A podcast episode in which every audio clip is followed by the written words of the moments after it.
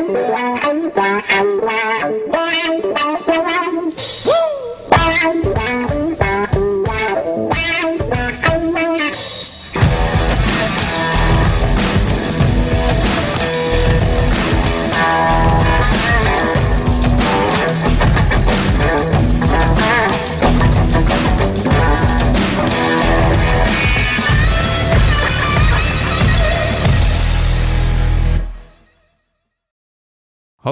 Welkom uh, bij weer een nieuwe aflevering uh, van uh, Eindbazen. Um, de aflevering van vandaag kijk ik al een, een tijdje naar uit.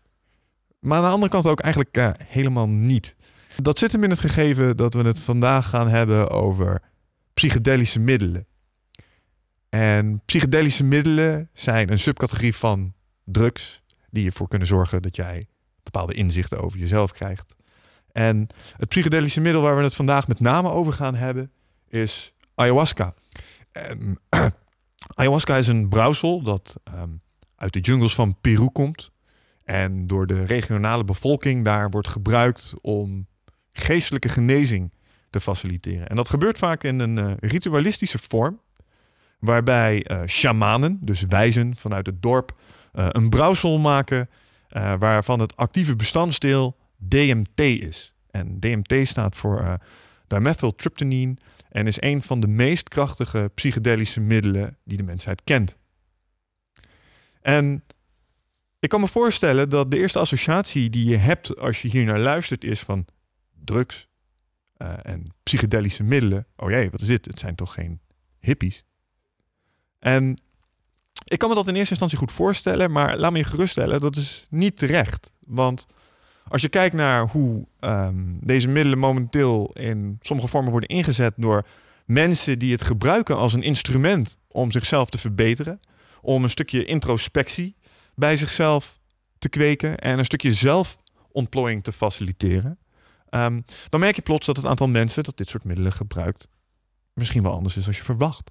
En dat het mensen zijn die bijvoorbeeld zelfstandig ondernemer zijn, uh, coach zijn, uh, mensen die uh, bedrijven of mensen aansturen, CEO's, managers.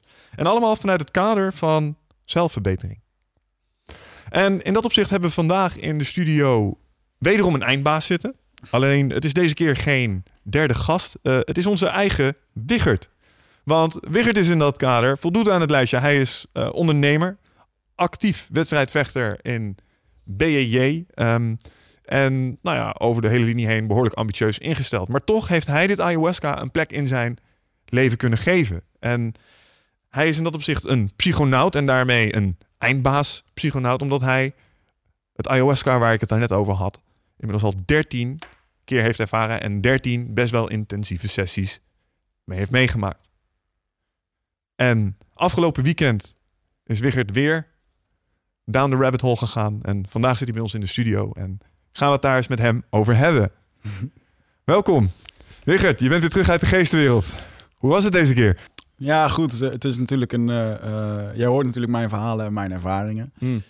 Um, en het is een. Uh, het is absoluut een, een heftige manier om jezelf te leren kennen. Ja, want voordat we hier helemaal te diep in gaan, dat klopt inderdaad. Mm. Jij en ik hebben het er natuurlijk vaak, vaak over gehad. Ja. En de intentie van deze podcast is om mensen ook eens mee te nemen in wat zo'n ritueel is en wat het doet en wat het je brengt met name. Zeker. Hè, waarbij we met name ernaar streven om het een beetje uit dat nou ja, verdom mm. hoekje weg te trekken en het gewoon vanuit een zelfverbeterend perspectief uh, ja. te bekijken. Ja. Um, zoals ik al zei, je hebt 13 van die sessies gedaan en je bent natuurlijk ooit een keer in aanraking gekomen met het fenomeen ayahuasca. Ja.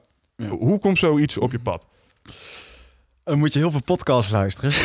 En daar is het eigenlijk mee begonnen dat ik uh, uh, nou, die, dat bestandsdeel DMT waar jij het net over had, mm. dat is een, eh, een molecuul. En uh, er zijn wat documentaires over gemaakt. Er is veel onderzoek naar gedaan.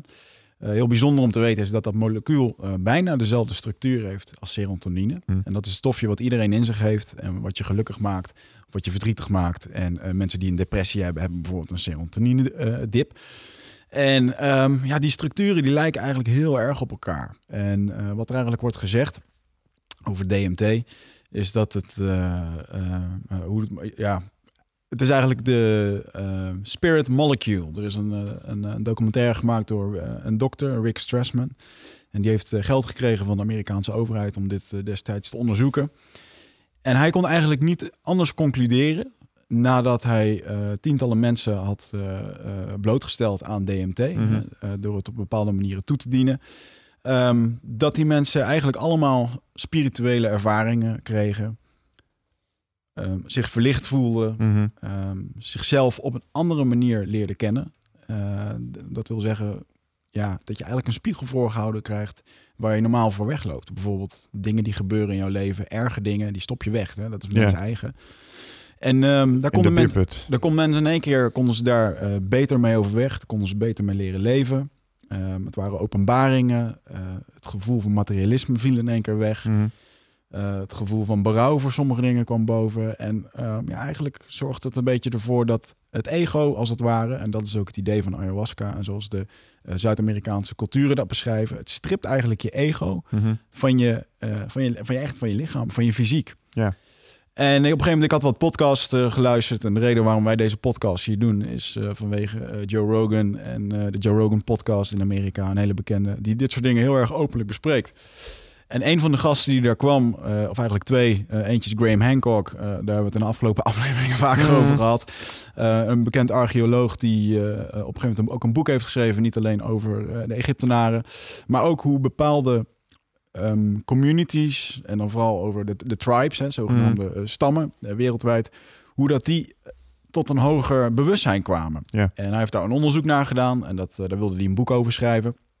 En ehm, wij zijn eigenlijk al honderden, eh, zo niet duizenden jaren als, als mens op zoek naar antwoord. Ja. En eh, die antwoorden, die vinden we terug op heel veel verschillende manieren. Antwoord als het gaat om, joh, eh, wat doen we hier in godsnaam en wat gebeurt er op het moment dat we doodgaan? Bijvoorbeeld eh, de Egyptenaren waren ontzettend bezig met wat er na de dood gebeurde. Wat, wat, eh, wat gebeurt er in die, in die transitie? Hè? Dat, dat, Mhm. Daar stond hun hele cultuur ontstond daar bijna omheen. En ehm, het grappige is dat ook in de tekeningen van Egyptenaren het derde oog, Mhm. wat in het midden van jouw hersenen zit, en dat noemen ze de pineal gland, ehm, dat is ook het stukje, het orgaan waar die DMT geproduceerd wordt. Ja. En die DMT, wij komen nu in onderzoek achter dat die DMT geproduceerd wordt op het moment als we dromen. En op het moment als we eh, een bijna doodervaring krijgen. Of op het moment als we sterven. Hè? Dat licht in de tunnel. eh, dat zijn allemaal een beetje dezelfde eh, omschrijvingen die men daarin vindt. Ehm, En heb je het dan over ehm, eh, de ervaring tussen wat, wat je dan noemt een near-death experience, zeg maar, en, Mhm. en wat je ervaart op het moment dat je bijvoorbeeld iets als ayahuasca of DMT tot je neemt, die Yep. ervaringen die liggen heel dicht tegen die elkaar. heel dicht bij elkaar. Ja, ja, helder. Het is alleen moeilijk om dat aan elkaar te, te, ehm, te relateren, want niet iedereen heeft een bijna doodervaring gehad. En Nee. eh, je moet er natuurlijk ook zelf induiken. Ik ben daar, eh, nadat ik dit soort dingen hoorde, ik was er onwijs door geïntegreerd. Ik vond het heel bijzonder om... ehm, ik ben ook gewoon nieuwsgierig van, Mhm. van aard. Eh, ik ben, ben niet vies om wat te proberen. In de zin van, ik vind het, ik vind het fijn om zelf fysiek dingen te ervaren. Ehm, zodat ik over mee kan praten en dan weet ik of dat het iets is, ja of nee. Ja. En op een gegeven moment eh, kwam er nog een andere gast. Dat was meneer Aubrey Marcus. En dat is de man die eh, er eigenlijk voor heeft gezorgd dat Onnit bestaat. Onnit, het bedrijf wat wij, eh, of eigenlijk het merk, het fitnesssupplementenmerk wat wij verkopen in Nederland on- onder de naam Nutrofit. En hij is een, ehm, een eh, ja, eigenlijk een, een avonturier als het gaat om dit soort eh, zogenaamde plantmedicijnen. Hè? Want Mm. het is feitelijk gewoon een plant die, je- die je tot je neemt.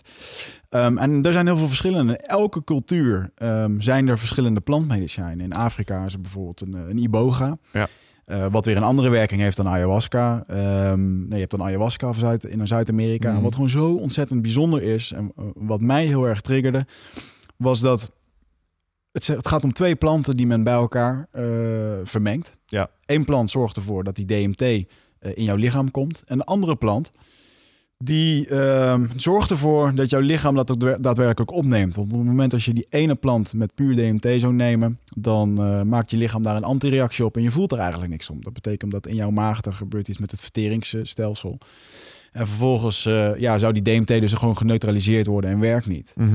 En wat mij dan vooral intrigeerde, was dat er bijna 250.000 verschillende soorten planten zijn in Ja. het Amazone.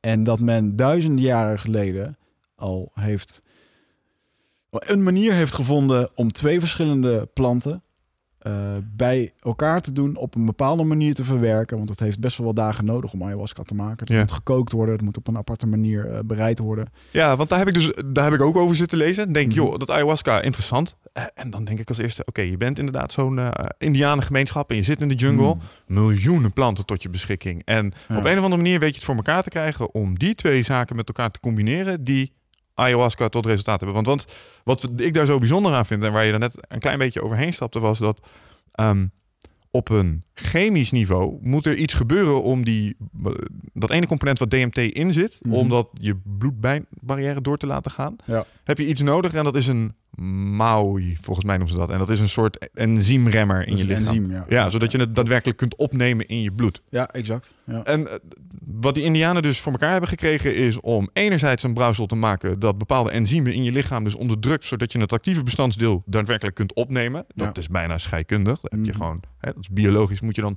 Ja, je moet wel heel veel mazzel hebben, wil je net de twee juiste dingen bij elkaar in de combinatie gooien. Ja, ik vind dat een ja en nee. Want ehm, ja, zoals wij, zoals wij dat nu hebben met die 250.000 planten. Maar, Maar wat zeggen ze er zelf van? Hoe, hoe komen ze eraan? het standaard antwoord wat je van een shamaan zal, eh, zal krijgen... is dat, eh, dat ze zeggen, de planten hebben het ons verteld. Ja. Zij hebben dus het idee dat elk levend organisme... ehm, een plant of een, of een dier heeft, heeft een geest, heeft een spirit... Ehm, en daar valt mee te communiceren. En Mhm. die spirit, een spirit van een plant, die kan wat voor jou doen. En er zijn zo ontzettend veel planten. Uh, dus ze hebben natuurlijk altijd gewerkt met planten. Ja. En als je kijkt, je hebt shamanen in Peru, in Brazilië, Ecuador, Colombia. Maar bijvoorbeeld in, in Peru heten de shamanen heten niet echt shamanen, ze heten daar vegetalistas. Ja. Eh, dat betekent dus ook hè, mensen die met planten werken. En in Brazilië heb je een duidelijke, eh, een duidelijke mix tussen twee verschillende soorten shamanen. Ja. Eh, ik ben even de naam kwijt, maar een van is volgens mij de, de muchos. En dat zijn echt de, de, degenen die werken met spirituele, met ayahuasca, eh, Mm. met een stukje ego, zelfontwikkeling. En je hebt inderdaad de, de mensen die echt met planten werken, die dus 30 verschillende planten bij elkaar mengen, en jou dat laten drinken en waardoor mensen daar de jungle uitkomen zonder diabetes of eh, met een, eh, een, Een betere inzicht eh, of wat het ook is. Ja. Nou, dit is dan eventjes puur het, het fysieke. Hè? Mhm. Want er zijn dus de zogenaamde plantdiëten. Want ayahuasca is natuurlijk, dat doe je één avond of doe je een avond, een aantal avonden, heeft dat effect. Mhm. Maar je kan ook bijvoorbeeld drie maanden op een plantdieet gezet worden. Ja. Ehm, en daar zijn, er zijn heel veel documentaires over te vinden, ook op YouTube. Ik, er zijn er heel veel goede. Ehm, en er komt ook steeds meer. En toen ik daar drie jaar geleden eigenlijk naar op zoek ging, want ik ging drie jaar geleden naar Brazilië toe. Mhm. Eh, dat was omdat ik net de overgang ging maken eh, om, eh, om ondernemer te worden. Ja. En ik had zoiets van, nou weet je, ik, voorlopig gaat er geen vakantie komen. Dus wat ik ga doen, ik ga eerst een maand naar Brazilië en ik ga daar eh, heen om mijn passie te beoefenen. En dat was eh, Braziliaanse jiu-jitsu. Mhm. Ehm, en ik heb daar ehm, eh, drie weken in Rio getraind, twee keer per dag. Dat was gewoon, ja, gewoon, gewoon top om daar te trainen en heel de vibe daar te hebben natuurlijk. eh, ehm, op het hoogste niveau te trainen. Een lesje bescheidenheid natuurlijk. Lesje bescheidenheid krijgen van alle monsters die er rondliepen inderdaad. En op een gegeven moment, eh, ik was daar zo mee bezig met dat ayahuasca. Ik denk, ik ben nu hier. Hmm. Eh, maar de informatie was heel erg beperkt. En eh, ik zag wel documentaires. En op een gegeven moment had ik een adres gekregen om dan eventueel naar Manaus, oftewel helemaal naar het noorden van het Amazone te gaan. Diep Ja. de jungle in. Ja. Je vliegt dus naar Manaus. Je moet daar dus een aantal uren met de boot. En dan vervolgens moet je dat doen. Hmm. Maar goed, ik had me ook heel goed bewust ingelezen over de effecten van een ayahuasca. Eh, op het moment als je dus zo'n sessie doet, je kan echt een openbaring krijgen. Eh, het doet iets met je ego. Dus Ja. ja, als je een asshole bent ehm, en je weet dat niet van jezelf, dan kan je daar een, een ongenadige trap voor eh, onder je reet krijgen. En, en ik, ik gebruik die term liever niet, maar mensen hebben het dan over een bad trip. Ja. Ehm, en vaak heeft dat te maken dat mensen niet lekker in hun vel zitten of oncomfortabel zijn of, of weten dat ze iets hebben gedaan wat niet oké is. En Ja. daarmee word je geconfronteerd op het moment als je een psychedelisch middel tot je krijgt. Ja, want je had het net over het rijtje, zeg maar, hè, plant allies. Eh, Ja. Ik geloof dat ze dat entheogene middelen noemen. Dat zijn middelen die, nou ja, goed, ervoor kunnen zorgen dat je een soort gevoel van inderdaad verlichting, openbaring, in aanraking met God, zeg maar, hè, echt een Mm. spirituele ervaring kan hebben. Ja. Er zijn is volgens mij een rijtje van vijf of zes actieve bestanddelen waar inderdaad eh ayahuasca is één van met zijn DMT. Eh, je hebt inderdaad paddenstoelen, uh, psychobillen spreek je ja, psilocybin. Ja, psilocybin, LSD heb je volgens Canna- psilocy- Cannabis is er ook een van. Ja, exact. Psilocybin is overigens ook een, eh, qua moleculaire structuur vrijwel gelijk aan, eh, aan DMT Ja. en aan eh serotonine. En dat zit met name in eh, paddenstoelen en truffels. Ja. Dus, Zogenaamde magic mushrooms, Ja. in dat opzicht. Vrij te verkrijgen in Nederland trouwens. Ja, ook nog, ja. Ja. ja, ja, ja. Ja, weet je... hoe, zit dat met, eh, hoe zit dat eigenlijk met ayahuasca? Is dat ehm, eh, volgens de opiumwet? Wat, Ja. welke, welke wettelijke status heeft dat? Het ligt een beetje in een grijs gebied, want het is natuurlijk iets waar niemand iets van af weet. Er Ja. staat niet letterlijk eh, ayahuasca is verboden. Nee. Ehm, LSD is in de jaren 80 volgens mij eh, verboden.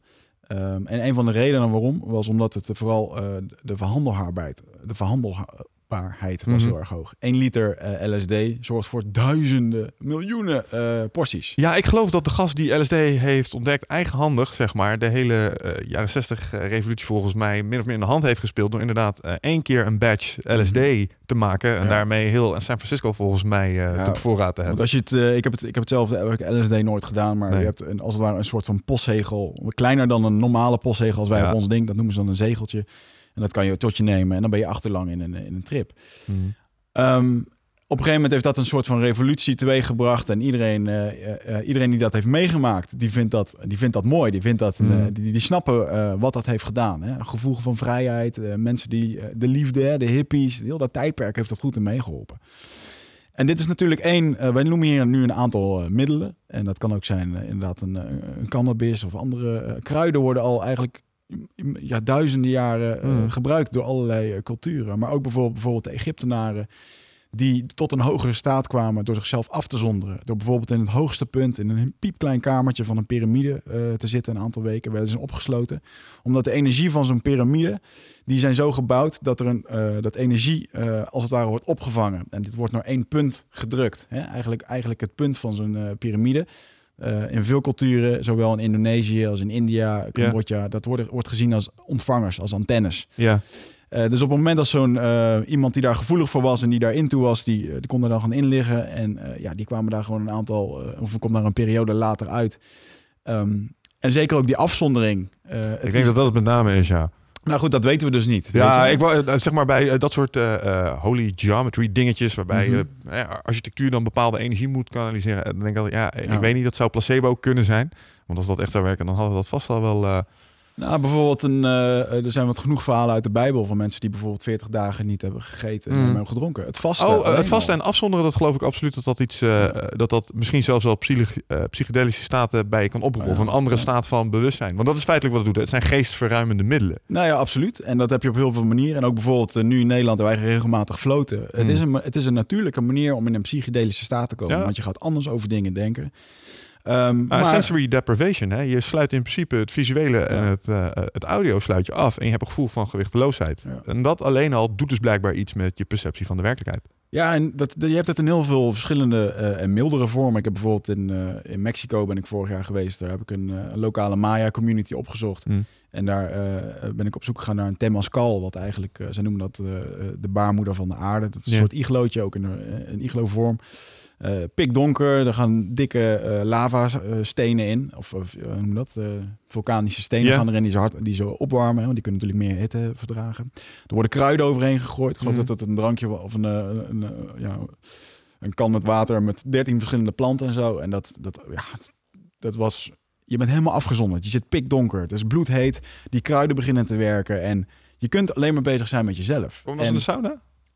Nou, dit is gewoon een Maya. Ja, een dit Maya. klinkt als een opgieting namelijk, weet je. hier Ja, nou, Dat, dat, dat klopt. En ik denk dat de, de opgietingen die wij hier in Nederland in de sauna krijgen, die zijn verwesterd. Min of meer daarvan, ja. Die moeten ik. lekker ruiken en die moeten doen. Daar was het er ook niet lekker toen je deed? Nou, daar, moet, daar is het echt allemaal ehm, gericht op heling. En Hmm. ehm, je zult ook zien op het moment als je dit soort documentaires gaat kijken over ayahuasca, dan heeft men het ook over eh, eh, healing sessions, deep healing. En dat, dat klinkt een beetje spiritueel. Het klinkt heel erg New Age. Ik, ja, en jij kent mij. Ik Ja. bedoel, ik heb, ehm, eh, ik heb daar ook moeite mee gehad. Mm. Ehm, in de zin van deep healing. En ja, ik, de, de, de eerste reacties die ik las op internet over ayahuasca, dacht ik ook van ja, zijn dit de mensen waarmee ik ehm, eh, een kopje thee ga drinken? Of, Ja. eh, Nou ja, wat ik me altijd afvraag is, en, en met name met DMT, want nou ja, we weten allebei wel, ik vind het ook een mateloos fascinerend onderwerp. En met name de dingen die het kan brengen. En Mm. ook hè, die andere entheogene middelen, de dingen die dat voor je kan betekenen in je leven. Maar eh, wat ik inderdaad heb, wat we in het begin ook al even zeiden, dat stigma wat er aankleeft. Het is niet iets wat je, stel je zit in een gemiddeld Nederlands bedrijf en je zit aan de lunchtafel met elkaar. Je bent, eh, wat heb jij dit weekend gedaan? Hmm. En jij zegt, nou, eh, ik ben naar een retreat geweest en ik heb daar met een shamaan heb ik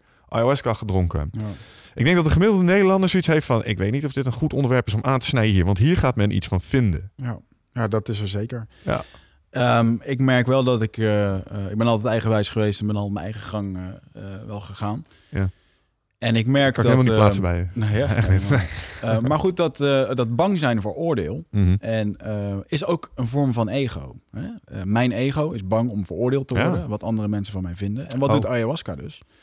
Het stript je ego van je, van je lichaam. Ja. En ik merk dat... Maar dat zeg je nu al een paar keer. Wat betekent dat precies? Het stript je ego van je lichaam. Wat gebeurt er dan in je? Je moet het zo zien dat een, in zo'n sessie krijg je altijd een bepaalde les. En die Mhm. les die gaat over een stukje nederigheid of respect of verdriet. Of Ja. Een, eh, ayahuasca, zij, eh, de, de, de shamanen of de cultuur in, eh, in Zuid-Amerika, die praten eigenlijk over eh the vine of the souls. Oftewel, hè, het is de drank van de goden, van de doden. Je kunt er dus mee in contact komen met een hogere sfeer. Ehm, zij gebruiken het voor. eh, ja, eh, eh, zij zijn eigenlijk de medicijnmannen van zoals wij hier naar de huisarts gaan. En daar is het dus heel erg normaal dat men maandelijks of we- wekelijks, twee keer per maand, een, een ayahuasca-sessie doet met het hele dorp of met de mensen die daar behoefte aan hebben. Ja. En het geeft je dus deep healing in de zin van je bent vroeger, je bent een heel je, je hebt een heel leven erop zitten. Je hebt zoveel pijn meegemaakt. Mhm. Jouw moeder is overleden. Misschien ben je vroeger gepest. Misschien is je bedrijf failliet gegaan en weet je niet hoe je ermee om moet gaan. Je relatie eh, gaat over en het, het- je kunt het niet controleren. Je kan het niet vasthouden. Ja, we, dragen, we hebben allemaal littekens en we dragen allemaal onze kruisen. Exact. Ja. En dat zijn dingen, daar lopen we wel mee rond. Ja. En wat eh, een van de, eh, ehm, de nadelen in het ayahuasca gebeuren, is dat het gepaard gaat met eh, overgeven. Ja. En ze noemen het in, eh in eh, purge. ze noemen het de purge, noemen ze het. La purgia noemen ze het ook in Ja. eh, eh, lokaal daar, omdat het het heeft ermee te maken dat je je negatieve dingen eruit kan gooien op die manier. Ja. En Met andere woorden, het is een eufemisme voor kotsen. het is voor kotsen en ja, soms moet je er ook van naar de wc. Ja. Ehm, maar je moet het dus ook zo zien in zo'n sessie, dan lig je dus allemaal op je eigen matje. Ehm, Ja, want schets dat is, hè? Je gaat naar zo'n Ja. sessie toe en jij zit... eh, Oké, het is eh, vrijdagmiddag. Ja. En eh Wigert gaat naar een ayahuasca-sessie. Dan stapt hij in de auto en waar rijdt hij dan überhaupt heen? Of kun je Nou, dat niet vertellen? Het is, nee, wel. Het is een, ehm, ehm, je moet het zo zien. Je kan het, door heel Europa worden dit soort dingen georganiseerd. En in de meeste gevallen eh, wordt er een, een shamaan uit Peru of Colombia of Brazilië wordt hierheen gehaald. Mhm. En die, wordt, die, die doet dan een tour door Europa. Ja. Eh, want zij zijn heel erg bewust dat we... eh, wij zijn de wereld hier in hun ogen echt aan het verkloten. Ja. Het vervuilen, eh, slechte intenties, alles draait om geld. En eh, goed, daar komen we straks nog wel eventjes op. En ehm, ze, zijn dus, ze, komen dus, ze doen dus tours hier. Dat betekent dat ze vijf dagen ergens zijn. Mhm. En vervolgens gaan ze dan zo'n sessie doen. Zo'n sessie duurt bijna acht uur. En ehm, jij wordt eigenlijk geacht om je eh, twee weken daarvoor al aan een bepaald dieet te houden. En dat dieet dat bestaat bijvoorbeeld uit, eh, uit vis, eh, geen rood vlees, geen zout, geen overmatige olie. Eh, eigenlijk dat je een heel erg clean lichaam krijgt. Ja. Dus gewoon natuurlijk eten. En dat is voor heel veel mensen al een soort van bewustwording van... wow, wat ben ik eigenlijk al continu aan het eten? Mhm. Ik bedoel, voor jou en mij zou dat makkelijker zijn. Ik merk nu dat, oké, ik drink mijn eiwitshakes niet meer... en dan ben ik er eigenlijk al een Ja. soort van... Ehm, het klinkt heel paleo hoe ze eten in ieder geval. ja, natuurlijk. Gewoon nou wat er in de jungle te kopen Ja. is, bij van spreken. Dat, of te, te koop, dan eh, bij de lokale visboer. Ja. Ehm, en vervolgens moet je zelf bezig gaan met wat wil jij uit zo'n sessie gaan halen. Je moet daar dus met een intentie heen, want daar Mhm. begint het. En die intentie kan zijn van, joh, ik zit met mijn relatie. Misschien zit je met je werk. Misschien zit je met eh, ehm, een ander probleem. Ja, Over je, je leed of vroeger, iets dergelijks, vroeger ja. eh, mishandeld bent of je, eh, je hebt weinig liefde gehad van je ouders. Wat het ook is. En je, eh, naarmate je daarover gaat nadenken, ehm, wordt die filter steeds dunner en ga je, kom je tot een kern. Mhm. En dat wil niet zeggen dat, eh, in de Zuid-Ame- Zuid-Amerikaanse cultuur praten ze over moeder ayahuasca. Ja. Want het eh, komt vaak voor in een vrouwelijke verschijning. Eh, een vrouwelijke stem die tegen je praat. En ehm, ja, dat is dus de geest, de god van het ayahuasca. gebeuren. Mhm. Eigenlijk, eigenlijk moeder aarde. Ja, Gaia. ja. Als je En- in dat soort dingen zou geloven. Het gaat, eh, het gaat dus in ieder geval heel erg gepaard met... eh, nou, daar komen we straks wel even op wat, wat het allemaal nog meer doet. Eh, in ieder geval, je gaat dus naar zo'n sessie toe. Dat kan Mhm. ook in Peru zijn. Dat kan ook in Brazilië zijn. Je kunt naar bepaalde ayahuasca-toerisme. Is nu aan het opkomen bijvoorbeeld in Peru. Dat mensen bewust daarheen gaan om daar een aantal dagen zo'n sessie te doen. Ja. En het is gewoon... Waar was jouw eerste sessie? mijn eerste sessie... Nou, dat was dus het verhaal dat ik eigenlijk naar Brazilië toe, Ja. naar Brazilië toe ging. En op een gegeven moment eh, dacht van... Nou, oké, die laatste week dat ik daar ben... eh, ik heb nu genoeg getraind en ik ga daar de jungle in. Ik ga dit doen. Mhm.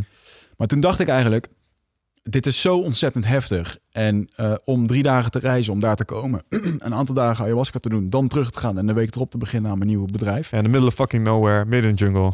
vond ik toch op een gegeven moment wat beangstigend. En, ehm, oh shit, snap ik niks Ja. van. Zelfs ik. En Ja, eh, eh, op een gegeven moment eh, zat ik te lezen en las ik dus dat er een Nederlandse organisatie was, Traditional Plant Medicines. Die is nu overigens eh, niet meer werkzaam in Nederland, omdat degene, de organisator van woont nu in Peru. Oké. Ehm, eh, maar in ieder geval, die, gingen, die had een Peruaanse shamaan van de Shipipo, Shipipo. tribe. Shipipo is een van de grootste communities in, in Peru. Ja. En um, ja, daar is dit natuurlijk gewoon aan de orde van de dag. Uh, daar werd een, een vrouwelijke shamaan en een mannelijke shamaan. Die uh, kwamen daar, een wat oudere dame en een wat jongere gozer. En je moet het dus zo zien dat een, eh, een, een shamaan die hier komt, die word je niet zomaar. Ik bedoel, ik heb, dit, ik heb nu afgelopen weekend hebben we weer zo'n sessie gedaan. Ik heb vervolgens uh, drie uur lang lopen kletsen met de shamaan. Ik heb hem daarna naar Schiphol gebracht, want hij mm. moest door naar zijn volgende sessie. Die gozer was uh, nu al twintig jaar bezig met dit vak mm. en wordt niet gezien als een volledig volleerd, volleerd shamaan. Hij okay. is nog gewoon in de leer van. Ja. Um, de shamaan die ik de eerste keer had uh, van die Shipipo community, um, die was 32 jaar. Uh, die was wel al een volleerd shamaan. Mm. En die werd vanaf zijn vierde is die de jungle ingestuurd. Dat betekent ook, uh, en je moet het ook zo zien in mensen, het is niks engs. Het is geen hocus pocus, het is geen, geen wizard. Ik zit gewoon op Facebook met die gozer. Ik zit gewoon te chatten terwijl hij mij Hij loopt te vertellen WhatsApp. Ja. dat hij eh, een plantdieet aan het volgen is en in isolatie zit op. Dat kan, ja, weet je, er is geen. Het is niet dat die mensen per se eh, als, als, als eh, middeleeuwen moeten leven om dit soort dingen door te kunnen. Hoewel ik niet weet of je in isolatie zit op het moment dat je het op Facebook kunt zetten.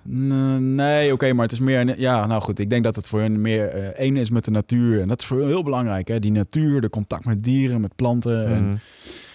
en zij gaan dus dan eh, om zichzelf ja, teachings te geven. Hè? Zij, zij leren zelf. En die, die shamaan van afgelopen weekend, die zei dat ook heel mooi. Hij zei gewoon op het einde van zo'n sessie, hij zei, ik wil jullie allemaal bedanken, want jullie zijn mijn meesters. Mhm. Dus 30 mensen hebben daar een ervaring. En zo'n shamaan die heeft het gewoon, heeft gewoon de kennis, de kunde om die 30 ervaringen van die mensen gewoon de dingen uit te pakken en dat zelf te ervaren. En daar gaan we straks, straks nog wat meer bl- mind-blowing shit over vertellen. Ehm, en sommigen zullen daar sceptisch over zijn, maar daar, daar komen we ook nog wel even op. Ehm, in ieder geval is het zo dat eh, je gaat vervolgens naar zo'n eh, naar zo'n sessie toe en eh, nou, met een intentie. Mhm. Vaak is het een organisatie die, die ontvangt. Er zijn verschillende van in Nederland. Persoonlijk ga ik, de afgelopen keer ben ik geweest naar Baba Jaga, dat is in Groningen. Oké. Wordt gerund door een ontzettend lieve vrouw, dat is Mieke. En die heeft haar leven gewijd aan ja, zelfverbetering door middel van shamanistische dingen. Mhm. Die Maar dit zal niet midden in de stad zijn. Dit is waarschijnlijk in de achterlanden. ja, zij zit echt heel erg ver weg. Drie uur rijden onderhand voor mij. En ik ben daar, je zit in the middle of nowhere. En dat Ja. moet ook, want dit, eh, dat, dat, is, dat hoort er een soort van Set en setting is erg belangrijk. En soms wordt het gedaan e- elders. Dan wordt er een zaaltje ergens gehuurd. En dan vaak bij een soort van... eh, waar was het vorige keer? Bij een of andere uh, zonneboerderij, weet je wel. Ja. Gewoon de, de plekken waar dit soort dingen in rust gedaan kunnen worden. Want je Mhm. moet het ook zo zien als je uit zo'n sessie komt. Dan heb je een klap met de moker gehad. Ja. En dan heb je geen zin in de drukte van de stad of uh, getuter gedaan. Dan wil je, Je moet bijkomen. ja, Ja, precies. Je hebt dat nodig. Oké. En um, nou, vervolgens dan ga je dus naar zo'n sessie. Je krijgt vaak, als je nieuw bent, krijg je een beetje een intake, een introductie over wat het is. Mm. Um, uh, je mag bijvoorbeeld geen medicijnen van tevoren hebben gebruikt. Want bijvoorbeeld antidepressiva is natuurlijk een middel wat wij hebben bedacht en hebben gemaakt. Mm -hmm. Maar dat zorgt er ook voor dat de werking met ayahuasca ervoor zou kunnen zorgen dat je uh, een beschadiging aan je hersenen krijgt. Oké. Okay. Uh, omdat de serotonine dip, die, die kun je dan, uh, die kan je vervolgens, of tenminste, sorry, de DMT, die gaat niet werken met die antidepressiva. Ja. En op het moment, um, als je dat bijvoorbeeld wel zou mengen, dan zou je of hersendood kunnen raken, of je zou een, een, een serotonine dip kunnen krijgen die blijft. Hè? Dus okay. chronisch. Oftewel de les van Ja, want dat vraag ik me dan nog wel even af hierbij. Want ik was altijd in de vonnis, nou, in combinatie met medicijnen kan ik me trouwens wel voorstellen dat dat, dat dat onverstandig is om te doen. Zeker op het moment dat het antidepressiva zijn, die toch al iets met je mentale gestel, uh, gesteldheid doen. Ja. Um, even, uh, de kleven daar uh, trouwens risico's aan in fysieke zin? Is het nou ja, ik, ik weet het antwoord al, maar van DMT kun je in principe of van ayahuasca kun je niet overlijden. Ik bedoel, je kunt er geen overdosis van krijgen. Nee, nee er zijn geen gevallen bekend waarbij men een lichamelijke allergische reactie geeft of. Juist. Um, um, die, die zijn er niet. Er zijn geen mensen overleden door uh, te veel wiet roken of door bepaalde kruiden inademen of, ayahuasca, of DMT of ayahuasca. Ook, ja. Wat wel is gebeurd, is dat er misbruik is gemaakt van bepaalde situaties. En dan denk ik bijvoorbeeld aan de reden waarom op een gegeven moment eh, bepaalde eh, magic mushrooms verboden zijn in Amsterdam, Mhm. is omdat er een Engelsman zichzelf helemaal eh, naar de kleren had gezopen, ecstasypillen had genomen, en vervolgens nog een paar van die paddenstoelen had genomen Ja. en uit een hot- hotelraam is gesprongen. Ja, maar ik denk dat dat ook is waarom een boel van die middelen het stigma hebben wat eraan kleeft. Want Mm. hè, iedereen altijd als je vertelt van ja, magic mushrooms, ja, ik hoef niet van het dak af te springen. Of eh, ik hoef mijn hond niet te villen en hem als een hoed te gaan dragen, weet je wel. Maar dat zijn ja, geïsoleerde gevallen geweest waarbij mensen ofwel schizofrenie hadden, eh, of inderdaad medicijnen, of het combineerden met eh, nou ja, alcohol. Sowieso altijd een slecht idee. Nou, maar dat, dat, je noemt nu de, de, de naam alcohol. En kijk eens hoeveel... Alcohol is gewoon geaccepteerd door ons. Oh, dat vinden we goed. Nee, Ja. gezellig een drankje. Kijk eens hoeveel... Ik hoef jou helemaal niet te vertellen. Nee, nee. Hoeveel ellende dat het veroorzaakt. Iedere dag op deze wereld. En hoeveel mensen dat er aan doodgaan. Ja. En eh, hoe funest het is voor mensen hun geest en hun ontwikkeling. Nou ja, je weet dat dat de frustraties eh, grote is van mij. Eh, nou ja. Voor mensen die dat niet weten, het is geen geheim. eh, mijn moeder is destijds overleden aan de gevolgen van een alcoholverslaving. Nou, dat is eh, heftig geweest. En wat je dan merkt is eh, met name de hypocrisie in de maatschappij als het gaat om inderdaad, eh, nou, als ik op een kantoor zou zitten en ik zou vertellen dat ik een, een weekend inderdaad een ayahuasca sessie of Mhm. magic mushrooms of wat dan ook had gedaan. Nou, dan kan het zijn dat je een beetje scheef wordt aangekeken. Maar aan diezelfde tafel zitten collega's die vertellen dat ze leuk met vrienden uit zijn geweest, allemaal bier hebben lopen zuipen Ja. ehm, is sociaal wel geaccepteerd. Terwijl als je ze in de hiërarchie van schadelijkheid voor je lichaam zou zetten, hè, wat er echt slecht voor je is, staat alcohol daar echt wel prominent bovenaan. Nou ja, en ook het, eh, het stukje zelfhulp wat je krijgt door middel van zo'n, van zo'n sessie. Mhm. Eh, dat je gewoon in één keer zoveel inzicht krijgt over je slechte gewoontes. Over dingen die je goed hebt, gegaan, goed hebt gedaan. Dat is gewoon zoveel meer waard. Het is Mhm. niet dat je daarheen gaat en een lekker avondje naar de, eh, naar de Ja, dat is wat je zei, want het is niet recreatief. Je doet het in principe gewoon je bent met een misselijk. Je bent misselijk, want je lichaam is aan het werk, aan het reinigen. Je bent misselijk, je moet overgeven. ehm, eh, je- soms moet je naar de wc om. eh. Mhm. En het is absoluut niet fijn. En je wordt geconfronteerd met er iets waar jij mee zit. En Ja. dat omdat, eh, zoals ayahuasca mij dat nu toe in die aantal sessies heeft eh, geleerd... en ik kan daar nu een soort van lijn in trekken hoe dat het gaat. Het presenteert jou een probleem Ja. en dat doet het niet zacht. Ja, ja, precies. En ehm, vervolgens eh, wordt dat... er is geen woord Chinees bij, zeg je. Absoluut niet. Nee. En dat probleem wordt vervolgens uitgelegd, zodat je het begrijpt. Mhm. En dat uitleggen, dat gebeurt op tien verschillende manieren. Waardoor je in één keer denkt van, no shit. En ehm, eh, bijvoorbeeld, een voorbeeld. Ik, ging, ik ben daar een keer heen geweest om een, eh, eh, ja, voor mijn relatie. Dat liep niet Mhm. lekker. Mhm. En in één keer zag ik verschillende situaties van een jaar of een half jaar geleden. Hoe ik daarop reageerde en waarom ik dat deed. Hoe mijn vriendin destijds daarop reageerde, waarom zij dat deed.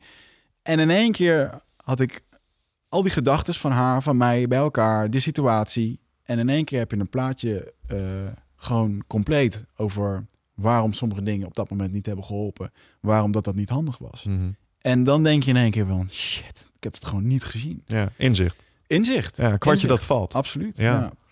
En ehm,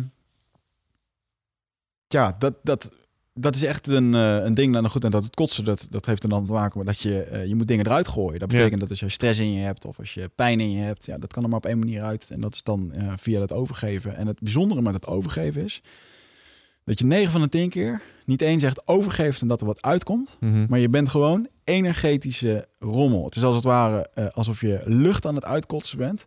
En het kotsen komt op, diep uit je tenen. Ik, ik, ja, dat kun je alleen ervaren als je dat hebt gedaan. Het moet eruit en je maag draait zich in alle vormen en dingen. Het is, het is het soort overgeven is niet te vergelijken met zoals je normaal een keer bo- ziek boven de wc hangt na een eh, flink eh, avondje kerst eh, en Mhm. te veel gedronken hebben. Dat je blij bent dat het eruit is, maar het gaat door. Dat blij zijn dat je eruit bent, ervaar je hier meer, omdat Mhm. je weet dat er iets in jou zit wat eruit moet. Ja, maar dat is hoe je het op dat moment ervaart. Want hè, als ik het even als eh, nuchtere boerenlul bekijk, dan zeg ik... hé, dat is gewoon je lichaam dat gif eruit aan het gooien Ja. is. Want hè, je lichaam reageert fysiek op iets wat erin is gegooid. Mhm. Het zal wel niet altijd best voor je zijn. En dan moet er nu uit. Ja, zo, Want dat is de natuurlijke reactie van het lichaam op gif. zo, ervaar, je- zo ervaar je dat eh, eh, op dat moment niet. Zeker niet als je ergens mee aan het werken bent. Oké. En er zijn ook heel veel mensen die dat drinken en die dus helemaal niet hoeven te overgeven. En Ja. dat, zijn, dat zijn de mensen. Die, want het kan ook zo zijn, want zij zeggen in die cultuur: moeder ayahuasca eh, bepaalt voor jou wat jij nodig hebt op dat moment. Het Oh. is nooit te veel. Je kan het altijd aan, ondanks dat het heel erg is. Maar ik ben ook vaak eh, ergens heen gegaan met een hele directe vraag: van oh, ik moet dit of dat. Ik, ik wil beter met mijn werk. En vervolgens kreeg ik een inzicht wat helemaal aan de andere kant stond van mijn intentie. Mhm. Maar aan de onderkant zo ontzettend veel connectie had met waarom het op mijn werk niet lekker liep. Ja, ja, ja. ja, ja. En ehm, eh, dus eigenlijk een soort van, ja, je krijgt niet echt direct antwoord op je vraag. Uh, maar joh, werk daar nou eens aan, want uh, daar heeft het ook gewoon veel meer mee. Waarschijnlijk een of andere karaktereigenschap dat het fundament vormde voor ja. het. Ja, we zullen zo meteen wel even wat meer gaan op de, op de, op de, op de voorbeelden. En, uh, maar goed, begrijp ja, want ook, ik zit hè? nog steeds een beetje bij het. Hè, ik probeer een gevoel te krijgen bij hoe zo'n hoe zo'n sessie eruit ziet. Zelf heb ik het, nou, zoals je weet, nog nooit gedaan, Mhm. maar staat op schema voor deze zomer. Want na alle fantastische verhalen die ik om me heen heb gehoord, vind ik dat ik ook een keer Ja, je moet mee. diep in moet. Ja, het moet. Maar um, Kijk, als je naar zo'n sessie gaat, je komt daar dus aan. Uh, en op een gegeven moment zitten daar meer mensen. Hè? En ik zei er straks al een klein beetje. Het is uh, misschien niet het publiek wat je daar standaard verwacht. Er komen Ja. ook echt mensen um, nou ja, uh, met een bepaald ambitieniveau. Ondernemers, CEO's, managers, coaches. Ik zei het al. Het, het, is, het is heel wisselend. En zeker in het begin. Want toen ik hier in het begin heen ging, je moet het zo voorstellen. Ik kwam toen uit Brazilië en ik, mijn testosteron, testosteron zat tot aan het plafond. Omdat ik daar, het is alleen maar ja, vechters had getraind en gedaan. Ja. En ik ben, weet je, ik ben ook dat type. Weet je, ik, ik vind dat ja, dat een beetje dat stoere. Dat, um, uh, niet dat ik mezelf zo'n stoere jongen vind, maar dat wereldje. Uh, uh, ik was niet in de spirituele ja. hippie bullshit. Weet je wel? Laten we wel wezen. Ja, oké, okay, ik snap wel wat je bedoelt. En het is toch wel een bepaalde mindset die je moet hebben, denk ik ook, om in een omgeving, zeg maar, zeker in Brazilië, waar die jongens echt gewoon hard trainen, om je daar staan exact. te houden. Dat vergt een bepaalde en, houding. En ik was daarin A, A-spiritueel op dat moment. Ja. En spiritueel vind ik een naar woord, omdat ik dan meteen denk aan jouw man met blauwe kraaltjes en jurkjes en noem maar op. Dat, Ja, dat is niet mijn ding. Kaarten leggen, dat soort shit. Maar ik vind spiritueel nu, op dit moment, alles wat niet tastbaar is of wat wij niet kunnen zien, Hmm. maar er waarschijnlijk toch wel is. Of dat het er nou echt is of dat je denkt dat het er is, ehm, dat vind ik spiritualiteit. Ja. Dat vind ik een veel betere vertaling. Ehm, en vervolgens ging ik daarheen. En je moet daar dus heen met een intentie. Ehm, en die, eh, het gaat allemaal heel erg ritueel, eh, qua ritueel. Hè? Dat is dan per stam verschillend. Een shamaan die, eh, die wijdt altijd zo'n zo'n ruimte in. Dat doen ze zelf. Die, dat drankje is al helemaal met een voorbereiding. Dagenlang is dat gemaakt. Mhm. Je had het straks over een soort thee. Het is niet echt een, een, kopje thee. Het zijn gewoon twee planten. Het smaakt naar modder, naar bitter. Het, het, is, het is zo ontzettend vies.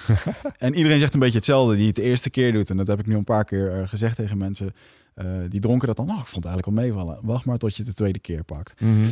Oh, het, is, het, is, smaakt naar, het smaakt gewoon naar modder, naar aarde, naar... Het is heel erg ranzig. Het bruinig, ziet er nee. bruinig uit.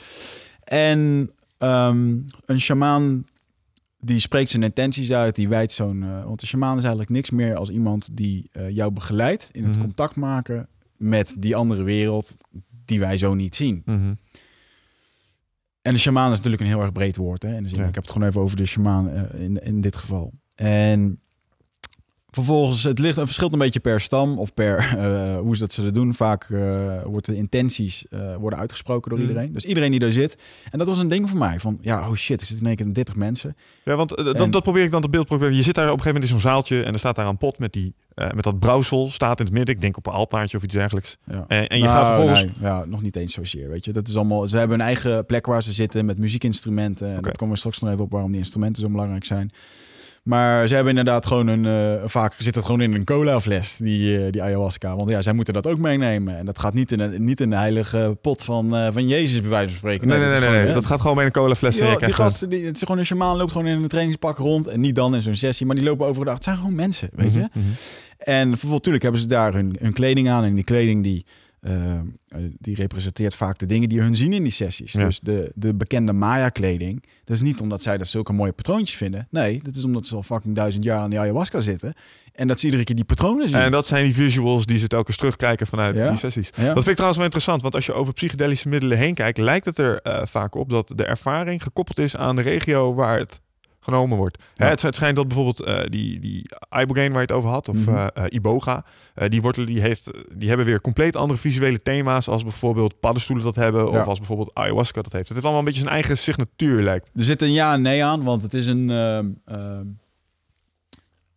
veel culturen hebben natuurlijk een. Je hebt je eigen omgeving. Ja. En jij maakt je eigen dingen mee. En wat onder, onder andere onderzocht is in verschillende. Wat die Graham Hancock onder andere heeft Mhm. gedaan. Die heeft gekeken naar wat zijn, wat zijn nou de overeenkomsten tussen de verschillende muurtekeningen die, die we vroeger vonden in Ardennen voor door, Mhm. de, ca- door de cavemans en shamanisten. De Germanen, die, die, de Vikings. Vikings gingen bijvoorbeeld naakt de strijd in onder invloed van paddenstoelen dan gebruik je die paddenstoel niet op de manier zoals ik bijvoorbeeld nu ayahuasca gebruik. Nee. Maar zij deden dat met de intentie van wij moeten hier de wereld veroveren. Zij geloofden daarin. De Maya's die hebben in drie dagen tijd 80.000 mensen geofferd. Ja. En 80.000 mensen. Dat, het, het, bloed- er liep zoveel bloed door de stad. En die, dat liep in een soort van piramidevorm naar beneden. 80.000 mensen in drie dagen tijd geofferd. Waarbij het bloed begon gewoon te stollen aan, het, aan, de, eh, aan de beneden en Mhm. de, stadspoorten. Waar gewoon dikke klollers met bloed lagen. Omdat er gewoon zo ontzettend veel bloed lag. En Als gevolg van... als gevolg van een offering waarvan ze dachten dat de oogst door een eclips, door een Ja. zonne-eclips, die wij hier afgelopen donderdag hebben, die ik gewoon helemaal heb gemist, omdat het me niet eens interesseerde, weet Ja, je wel? Snap ik. En voor hun was dat gewoon eh, het ding. En is dat dan een stukje onweten, onwetenheid? Ja, weet je, we hebben gewoon met deze hele wereld, je hebt gewoon honderden jaren nodig om een stukje, om te evolueren, eh, te- om, dat stukje evolutie mee te maken. Ja. En inderdaad, in, eh, ehm, in Afrika hebben ze dat ook. En ehm, wat daar bijvoorbeeld aan overeenkomst in kwam, dat we, ik, volgens mij heet het eh een filantroop. is volgens mij iemand die eh, volgens mij die geld geeft, maar Ja, ja. ook eh, volgens mij als je het in bepaalde termen plaatst, is het betekent het een half eh, mens, half eh, half beest. Oké. Kijk naar de Egypte. Wat denk je dan aan? Dan zie je van die mensen met Ja, ja, eh, eh, krokodillen. en Horus. En, Nou, ja. Bijvoorbeeld de Egyptenaren stonden erom bekend dat ze bepaalde waterlelies tot zich namen. Die destilleerden ze op een bepaalde manier. Ah. En die zijn ontzettend ehm, eh, eh, ja, psychoactief. Ja. Ehm, in, in Brazilië, in de Amazone, gaat het over jaguars, over slangen. Zeker met ayahuasca is de slang, is de moeder van de aarde. Die, Mm. komt, in, een- die komt daar continu in terug. Komt ook in visioenen terug. Kolibries, eh, herten, eh, leeuwen. Nu- weet je, er zijn dingen die...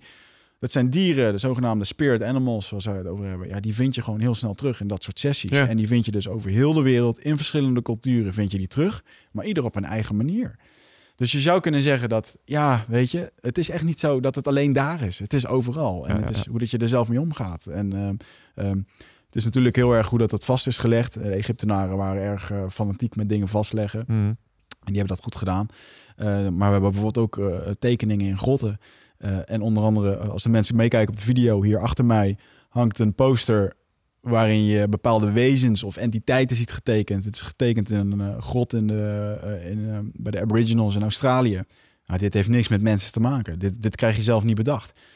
Ehm, Eigenlijk wat je zegt is, dit teken je alleen als je high as fuck bent. ja, 100 procent. En dit soort dingen zijn er zo ontzettend veel te vinden. En dat, dat zijn de mysteries waar... ehm, eh, dat zullen we nooit weten. En ik weet het nu ook niet. Ik weet het antwoord ook niet. Dus Mhm. ik, heb nog, ik heb afgelopen eh, eh, weekend met, drie uur met die shamaan gepraat over dit soort dingen. En hij weet het antwoord ook gewoon niet. En maar dat Hij vertelt je, niet. het bos heeft het me verteld. Ja, maar Ja. dat hoeft ook helemaal niet, weet je. Er is ook helemaal niet een, eh, een ja of nee. Als het maar voor jou... De, de uiteindelijke werking is als het voor jou Ja, maar dat is natuurlijk heel erg westers hè, om, om te willen weten wat erachter zit. Ik bedoel, als wij eh, Mm. in, het, in het westen nu ergens goed in zijn, dan is het natuurlijk eh, tot op het kleinste niveau ontleden van hoe de wereld om ons heen werkt. Hè. Kijk Ja. wat we doen met Large Hadron Colliders en Higgs-bosonen die we ineens vinden. Dat we plots snappen dat bepaalde fundamentele theorieën toch, ja, dat snijdt hout. Dat is heel goed, maar daarmee bewegen we tegelijkertijd ook weg van waar we vandaan komen. Ja. Snap je? Door alles uit elkaar te breken, ga je op een gegeven moment die koppeling met de natuur. En dat is volgens mij waar die shamanen het ook over hebben. Mm. Die, die zitten heel dicht nog tegen nou ja, hun roots aan. Daar Ja. waar wij in het Westen er steeds verder vanaf Zeker. lopen. En daarom ook antwoorden willen hebben.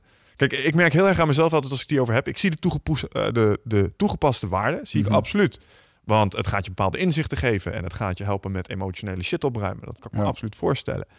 Ehm, maar iets in mij heeft dan wel zoiets van ja, maar dat, hè, waar jij het over had, dat spirituele aspect. Mhm. Ehm, is dat dan echt omdat je een lijntje legt naar een bestaansniveautje hoger? Of worden er gewoon bepaalde regio's in je hersenen uitgezet door het bepaalde actieve bestandsdeel, waardoor je aan onderbewustzijn, Ja. zeg maar. En ik merk dat in mijn beleving van dit soort dingen, dat, dat speelt altijd wel heel erg mee. Maar wat je Ja. zegt klopt. Eigenlijk doet het er gereed toe. Want je Ja. moet kijken naar wat het je brengt. Dat is inderdaad wat ik vaak de discussie heb. Van ja, oh, ik ga zo meteen een verhaal vertellen waarvan sommigen denken, het is die stapel gek. Ehm, eh, laten, we, laten we daar nu gewoon mee beginnen. Dat het gewoon mijn eerste sessie, toen ging ik daarheen. Ehm, ik, ging toen net begon, ik begon net met ondernemen, een internetonderneming, eh, waarvan we een, eh, naam moesten kiezen. Nou, met do- in, in deze oorlog van domeinen en dat soort dingen is dat natuurlijk moeilijk om een goede naam te vinden. We hadden Mm. een aantal opties. Ik kwam er echt niet uit en op een gegeven moment moet je erin kiezen en dan, dan is dat een ding. Ik, ik ging daar vooral heen om een stukje exploratie. Ik vond het interessant om te weten. Ik wilde het gewoon eens ervaren. Ehm, eh, ja, weet je, ik ben niet helemaal onbekend met eh, eh, drugs of wat dan ook. Ik bedoel, ik heb wel eens wat geprobeerd. We En, zijn allemaal eh, twintig geweest, toch? ja, precies. En, ehm, maar dit had, ik, had- dit had gewoon een ander laagje voor me. En het was echt een stukje nieuwsgierigheid. Ehm, ik had ehm, een, een- vriendin destijds die een auto-immuunziekte had... waarvoor ik dacht van dit, dit kan daarvoor baten. Mhm. Dus ik vond het een, ja, ik wil dat gewoon proberen. En zeker toen ik de verhaal had gehoord van een Aubrey Marcus, toen dacht ik van ja, dit, dit ga ik gewoon doen. En dan ben ik ook heel snel, dan zit ik daar ook snel. Zeg. Ja. Maar ik kwam daar dus en ja, je zit, daar zitten in één keer ook mensen die dit al vaker hebben gedaan. Die, joh, die, zijn, die zijn er veel makkelijker in. Die zijn, dat gewoon, zijn gewoon relaxed op hun eigen manier. Uh, ik dacht toen de tijd, ja, hippies, weet je wel. Was dat ook zo? Was dat echt het publiek nou, wat? Nee, niet, ja, ik wil dat niet zo schilderen. Maar er zitten wel mensen uh, die hierin geloven. Die hier wat mee hebben. En ja, dat, dat, daar moet je even overheen stappen. Ja. Maar wat is er slecht met een hippie? Iemand die... Want die mensen willen eigenlijk gewoon... Ze zijn met zichzelf bezig. Ze zijn bekommerend om, om anderen. Ze zijn niet materialistisch. En uh, ze zijn niet zo gehyped als dat ik destijds was om alles maar te hebben, te grijpen en tastbaar te maken. Ja, dat is een beetje hetzelfde waar we het over hadden. Hè? mensen hebben een bepaald beeld daarbij natuurlijk. Het zijn ja. mensen die geen bijdrage leveren aan de maatschappij met name. Maar op, dat, op dat moment sloot dat helemaal niet aan bij de mensen waar ik mee om, wil, om wilde gaan. Ik had toen, joh, ik kwam net uit een multinational waar ik veel geld verdiende, een dikke auto had, waarbij ik dat belangrijk vond. Die status vond ik belangrijk. Mm. En uh, goed, ik had dan wel de keuze gemaakt om voor mezelf te beginnen. Uh, maar ik stond toen zo anders in het leven. En um, op een gegeven moment... Uh, er, ik had er veel over ingelezen. Er werd ook veel gesproken over uh, zogenaamde power animals. Hè. Dat was een van mijn intenties sprak ik daar ook uit. Van, joh, ik zou graag mijn, mijn power animal willen zien. Denk, mm. mooie visioenen. En een dingetje... Jij wilde gewoon leuke dingen zien. Ja, nou ook wel, ook wel. En uh, ik had ook niet echt een probleem, had ik het idee. Vond je? En uh, als laatste zei ik daar nog van... Uh, mijn vader is overleden, twee maanden na mijn geboorte. Mm. Um, ik zou het leuk vinden, of ik zou het tof vinden als er al iets is, letterlijk op deze manier, als er al wat is, dat ik een soort van teken van hem krijg. Dat zou wel tof zijn. Ja. En dat was het. Ja, dat, de, volgens ging dat cirkeltje weer door. Iedereen uh, moet het ook zo zien.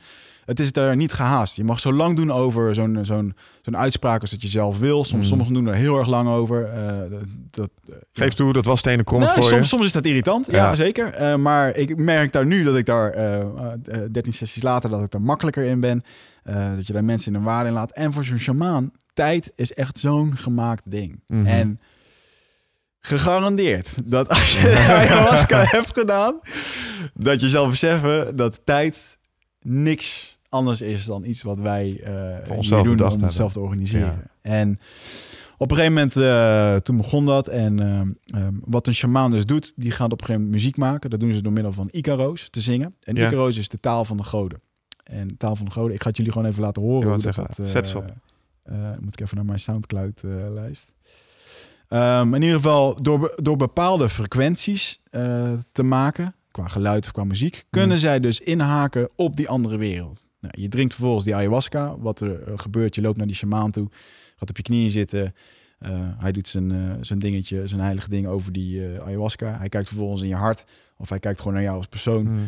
En hij ziet hoeveel ayahuasca dat jij nodig hebt. En ik kan je vertellen, daar zit soms nog wel eens een verschil in. Ja. Sommige mensen krijgen een heel klein beetje, sommigen krijgen een vol glas. Ehm, over dat volle glas, daar gaan we het zo meteen nog even over Oh. hebben. Dat was even Jij laatste volgens een cola fles. Hier, werk jij dit maar even weg, nou, ja, je moet het zo zien als een... eh, als een eh, het wordt meestal gedaan in een, in een glas zoals je een shotje zou nemen. Zo'n eh, Oh, ja. een shotje. En dat wordt van voor de helft gevuld of voor een vol glas. Maar goed, het kan nog steeds heel veel zijn. Zeker als iets echt niet lekker is. Ja. En ehm, ehm, ja, het is gewoon heel erg belangrijk om, terwijl dat je dat aangereikt krijgt, om gewoon te denken, waarvoor ga je dit doen? Mm. En ja, dan, dan gaat die intentie door je hoofd, dan drink je dat. En je, je bijt de bitterheid weg en eh, je gaat terug naar je, naar je matje. Je ligt daar gewoon op een matje, je hebt een emmer voor je. Iedereen ligt daar met zijn emmertje. Ja, het is geen gezicht. Als je daar voor het eerst komt, dan denk je, wat de fuck Ja, want dat is de setting waar, die ik me probeer voor te stellen. Dus je ligt daar, een, ik stel me voor, verdonkerde zaal. Of gaat- staat de teelbuis ook gewoon eh, te branden? Ja, ja dat, eh, het is een donkere zaal. En ik ga jullie trouwens, eh dat komt zo meteen even op, hier heb ik hem gevonden. Ja, zet Ehm, muziekje even. wat, je, wat je dus hebt, is dat een, ehm, het is een donkere zaal. Iedereen ligt er in een cirkelvorm. Mm. Eh, er liggen wat eh, rituele dingen. Vaak eh, bij sommige communities maken ze bijvoorbeeld een slang na van aarde. Dat doen ze mooi met bloemen, die versieren ze helemaal. En dat ziet er heel cool uit. En dat is echt, dat, eh, ze steken ze dus, eh, het is gewoon aarde wat ze daar neerleggen. Daar maken ze een slang van, want dat is de Mm. moeder van de aarde. Ja. Steken ze die bloemen in en het geven ze ook water. Dus die slang is een soort van levend op het moment als je die ceremonie ingaat. En geloof mij dat tijdens die ceremonie die slang ook Eh, meedoet. het lijkt weet je niet bijzonder levend. En ehm, eh, het is ontzettend visueel. Dus voor de mensen die het idee hebben van wat, wat, wat zie je dan? Ja, ayahuasca is gewoon bij, uitstek, bij uitstek het heftigste eh, middel voor visioenen en trips. Eh, Trips vind ik een beetje een naar woord altijd. Ja, maar want, want je zit daar, je hebt je thee gehad. eh, en Ja. ehm, nou, Ja. vertel, want je zegt, Vervolgens- jij kreeg een eh, behoorlijke Vervolgens begint dat... nee, dat, ik weet dat niet meer. Volgens mij kreeg ik gewoon normaal, normaal gas. En eh, ehm, zij kijken dus voor wat jij nodig hebt. En ik kan je vertellen dat je net zo van de wereld kunt zijn van een heel klein glaasje als van drie glazen. Mhm. Ehm, en op een gegeven moment, je mag op een gegeven moment ook wel bijvragen na een tijdje. Of ze, ze vragen nog of iemand nog een ronde wil. Nou, dat Ja. is helemaal aan jou zelf. Maar goed, ik had dus mijn intenties en ik, eh, ik ging twee avonden. En op een gegeven moment, eh het werd donker en eh, vaak begint het eerst eventjes de 20 minuten stilte. Mm. En die 20 minuten stilte. Ik kan het nu terughalen dat er op een gegeven moment een soort van in het donker elektriciteitsnet begint te, te, te- te- ja, hoe zou het te, te ont- ontvlammen. Dus je ziet kleine blauwe elektriciteitsvonkjes. Dat is een beetje wat. Ja, dus je hebt net die dosis eh, tot je genomen. Je ligt op je mat naar het plafond te staren en jij... Ja, nou, je, je ligt of je vaak zit je, want eh, het zit in meditatiehouding. eh, dat eh, dat geeft eh, een goede connectie met eh, hetgene wat dan, eh, ja, dat, eh, Mm. je, zit dan je bent beter ontvangbaar voor dat soort dingen. Vanuit hun filosofie is dat de beste Ja. positie. Ja. En eh, in principe is het zo dat eh, als het dan inderdaad na een half uur begint, dan zie je dat de helft instort, boven zijn bak ligt. Of eh, eh, inderdaad net, wat, net wat er op dat moment is. En, oh, Is er dan trouwens nergens in je hart als je dat de eerste keer doet, je denkt van, oh, waar ben ik in godsnaam Ja. aan begonnen? Ja, altijd. Als ik dat neem, dan denk ik van, en zeker bijvoorbeeld de afgelopen keer, en ehm, eh, op het moment dat je je niet goed voorbereid hebt, want eh, ehm, eh, bijvoorbeeld de afgelopen keer wist ik dat ik een behoorlijk pittige periode had gehad. Eh, Mhm. daar gaan we het straks nog even over hebben. En ehm, ik wist dat het daarover ging. Daar, daar ging het over. Mhm. En ehm, ja, goed, in dat geval had ik dat niet. Ik zat, joh, ik zat er zo fit als een hond en ik was de fitste van allemaal en eh, de brutaalste ook waarschijnlijk. En op een gegeven moment eh, begon het dus. Nou, goed, op een gegeven moment dat visioenen. En ik merkte op een gegeven moment, eh, ehm, ik denk, eh, ja, ik merk wel wat en ik knipper af en toe met mijn ogen. Ja. En op een gegeven moment begon die shamaan te zingen. En dat zal ik je laten horen hoe dat zoiets eh, klinkt. Ik zal even de microfoon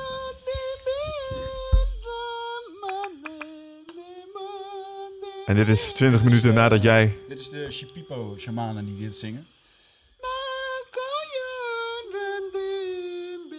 En het is een hele unieke ehm, sound die zij maken. Dit is ook echt heel erg kenmerkend voor hun. Mm. Ik zal straks even verder gaan op de Braziliaanse eh shamanen. Ik zal hem even wat verder spoelen.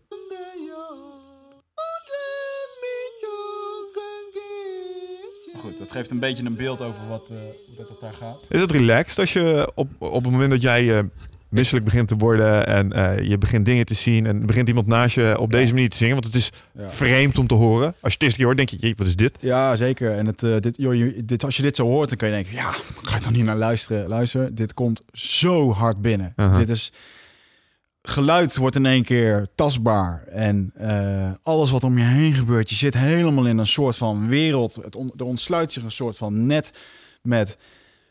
Waarin alles mogelijk is. Het, Mhm. het, het universum onbaar, eh, eh, is in één keer, zit in één keer om je heen. Ja. En dat kan in heel veel verschillende vormen zijn. En nou, waar het bij mij in eerste instantie om ging, was dat ik, me, ik, ik- het was een check voor mezelf. En op een gegeven moment, ik, ik keek naar mijn eigen lichaam en ik zag in één keer dat eh, mezelf in, in een soort 3D-raster. Ik zag mijn eigen lichaam eh, alsof de com- computer geanimeerd iets was. En ik kon in mijn eigen lichaam kijken. En ik had op dat moment ook een, een ontsteking bijvoorbeeld in mijn pols eh, van het jiu overgehouden. En ik kon, ik kon dat gewoon zien. En eh, het werd aan me uitgelegd. Er is dan dus een soort van stem dat tegen je praat. Soms dan praat het, soms dan is het een soort telepathisch-achtig iets. Die ehm, ja, daarin vertelde van, joh, eh, je hebt daar een ontsteking. Dus dat geeft een andere frequentie. En daarom kan je dat nu zo zien. Ik stel me nu gewoon voor dat het is alsof je naar een, een documentaire zit te kijken en Ja? dan komt zo'n zeg maar stem met een of ander, eh, hoe heet die, eh, die altijd die eh, Ja, die- dingen ah, inspreekt. Je weet wel wie ik bedoel. Die natuurgozer. ja, Eh, die, die op de achtergrond vertelt eh, van joh, S- Soms is het je eigen stem, soms is het de moeder ayahuasca, want dat voel je dan. Dat is Mhm. niet, zo per te, niet zo te definiëren. En op een gegeven moment, eh, nou goed, ik kon door mijn eigen lichaam heen kijken en eh, ik zag een, wat beelden over mijn relatie destijds en eh, eh, ja, over dat dat, dat dat goed zat wel of niet. Ja, op dat moment zat dat goed. en is dit voor of na dat je misselijk wordt? Nou, dat, dat misselijk worden heeft dus mee te maken. Niet iedereen wordt altijd misselijk. Nee. En dat heeft er heel erg mee te maken met eh, waar zit je mee? Waar gaat ayahuasca vandaag gaan werken om jou, eh, ja, om dat eruit te gooien? En op een gegeven moment, ehm, eh, ik merkte wel, de, de- ik moest wel wat, eh, wat kosten. Want hey, ik had een heel leven erop zitten. En Mhm. ja, je kunt niet verwachten als je dit de eerste keer doet, denk ik. Want iedereen heeft een bepaalde bagage. mhm. Dan moet dat eruit. En bij de, een is, bij de een is dat meer bij dan bij de ander. Ehm, dus ik, ja, ik moest wel wat overgeven. Ik merkte dat het toen nog niet zo heel erg was. Ehm, en eigenlijk was de eerste sessie redelijk mild. En dat Hmm. wordt ook wel vaak gezegd, dat moeder ayahuasca, de eerste sessie is altijd wat vriendelijk. Het is een soort introductie. Je hoeft niet bang te zijn voor, eh, voor, voor mistreatment, zeg maar. Ja. Als je het zo zegt, klinkt het telkens alsof er echt iemand aan de overkant zit, zeg maar. En dan niet eens je shamaan. Maar Mhm. op het moment dat je het genomen hebt, die eens even kijkt zo van... Oh, dat is weer het. Ja, ik zie het al. Die gaan we op zijn kloten geven, want die heeft niet Nou, geluisterd. Ja, ja. of die gaan we eventjes meehelpen met dit probleem. Alsof er intentie achter zit. Mhm. Nou is, is dat hoe je het ook beleeft? Dat er iets aan de overkant zit dat, dat intelligent is? Ja, daar kom, daar kom ik straks nog, wil ik straks nog even over hebben. Ja. Dat vind ik een, eh, ehm, je hebt zeker iets met een hoger iets te maken. Zo voelt dat. Zo op, voelt dat ja. op dat moment. Eh, op een gegeven moment ging het ook over mijn bedrijf. Ik kreeg gewoon de bedrijfsnaam eh, waar ik over zat te twijfelen, kreeg ik gewoon imprinted. Ik zag het gewoon voor me in bepaalde visioenen en dingen. En ik wist gewoon, dit wordt de bedrijfsnaam. Dit gaat het worden. Mm. Geen, geen, ge- en dat werd er zo hard ingepompt dat je het voelt het in je botten, dat je weet waarom. En ik heb de volgende ochtend ook meteen opgebeld naar eh, mijn partner daarin. En van, dit wordt hem, we doen het nu, we kopen het. En weet je, zo, zo sterk is dat. Ja. En ehm, die eerste sessie eh, ging ook nog op een gegeven moment. Toen zag ik op een gegeven moment een tijger rondlopen. Een geanimeerde tijger. Het leek een soort van. Het leek als een computer hologramachtig iets. Ja. En eh, dat ging zo de hele avond door. Je moet ervan uitgaan, zo'n sessie duurt ongeveer. maar daar stap je wel vier- makkelijk overheen, hè? Tot acht uur. Ja, jij zit daar in een zaal. Stel, wij zitten Ja. hier. En ik zie ineens in de hoek zie ik een tijger tevoorschijn komen. Dan Ja. is iets in mij dat toch wel even zoiets heeft van... Oké, dit is Je- echt goede shit. Snap je? Ja, ja nee. Want je, je, je zit er dan gewoon in van... Hey, oh, dat is ook een tijger. Oh ja, dat is er ook. Oh ja, dat, hoort gewoon in die wereld. En in één Ja, keer kan je dan dat begrijpen. En die, dat is niet angstaanjagend. Dat is niet... eh, Fight of flight raar, kick fight niet or flight. En ik het vond het nog allemaal wat tam. Het was ook allemaal wat vlak. Ik merkte op een gegeven moment als ik mijn... eh, Je moet natuurlijk je ogen dicht doen. Dan in één keer zag ik al die patronen en die cijfertjes. En exact wat zo'n Graham Hancock omschreef. En als je het kijkt in shamanistische culturen... dan hebben ze het over eh, dimensies. De eerste dimensies waar wij in rondlopen. Mm. De tweede is ons bewustzijn. En de derde is dat met al die geometrische vormen... die je in elke cultuur van tot Ja, vandaag de dag ja, nog ja, terugziet. En die zie je dan als een dolle door elkaar heen gaan. En alsof het een groot klokkenwerk is wat aan elkaar zit te draaien. En Maar dat is dan wel weer grappig, hè? Want dat, dat herken ik dan wel weer. Ik heb wel eens een keer eh, cannabis gegeten in Mhm. belachelijke hoeveelheid. Misschien wat te veel, zeg maar. Eh, lichtelijk onderschat. Ehm, maar een van de dingen die mij daar met name van is bijgebleven... is dat toen ik volledig apathisch op de bank lag... te hopen dat het allemaal maar snel voorbij was... eh, dat ik, met dat ik mijn ogen dicht deed... de meest bizarre fractals en Ja. patronen... en inderdaad ehm, ja, geometrische dingen voorbij zag komen. En ik vind het interessant dat dat dus blijkbaar is... wat je hersenen uitspugen op het moment dat je met dit soort Ja. dingen in aanraking komen. Hoe verhoudt zich dat tot dat dimensieverhaal waar jij het over had? Ja, dat, is, dat spreken ze over een derde dimensie. Ja. Ehm, tenminste, dat is een, een opvatting. Hè? Want eigenlijk, we hebben het hier over allerlei dimensies, maar wij willen het weer kwantificeren. We willen het weer in een hokje plaatsen. Maar goed, die shamanen doen dat natuurlijk zelf Maar ook. meerdere dimensies is gewoon een ding, hè? Want natuurwetenschap hanteert er elf of zo. Ik zou je begon niet kunnen uitleggen hoe Nou, het dit, zit, maar er zijn er... elf. En eh, bijvoorbeeld de volgende dimensie, die heeft te maken met eh, eh, de dimensie waar entiteiten in zitten. Oké. Geesten, overleden mensen. Dat is dan de vierde of de vijfde dimensie, geloof ik. Dus, eh, oké, je de, de, in het ayahuasca-universum is er een hiernamaals. Dus eigenlijk zeg je daarmee. Ja. En ehm, eh, een volgende dimensie is bijvoorbeeld de dimensie, dimensie waar geen tijd is. Wat gewoon eindeloos is. Het, het, het, het eternity verhaal. Van dat alles oneindig is. En ik.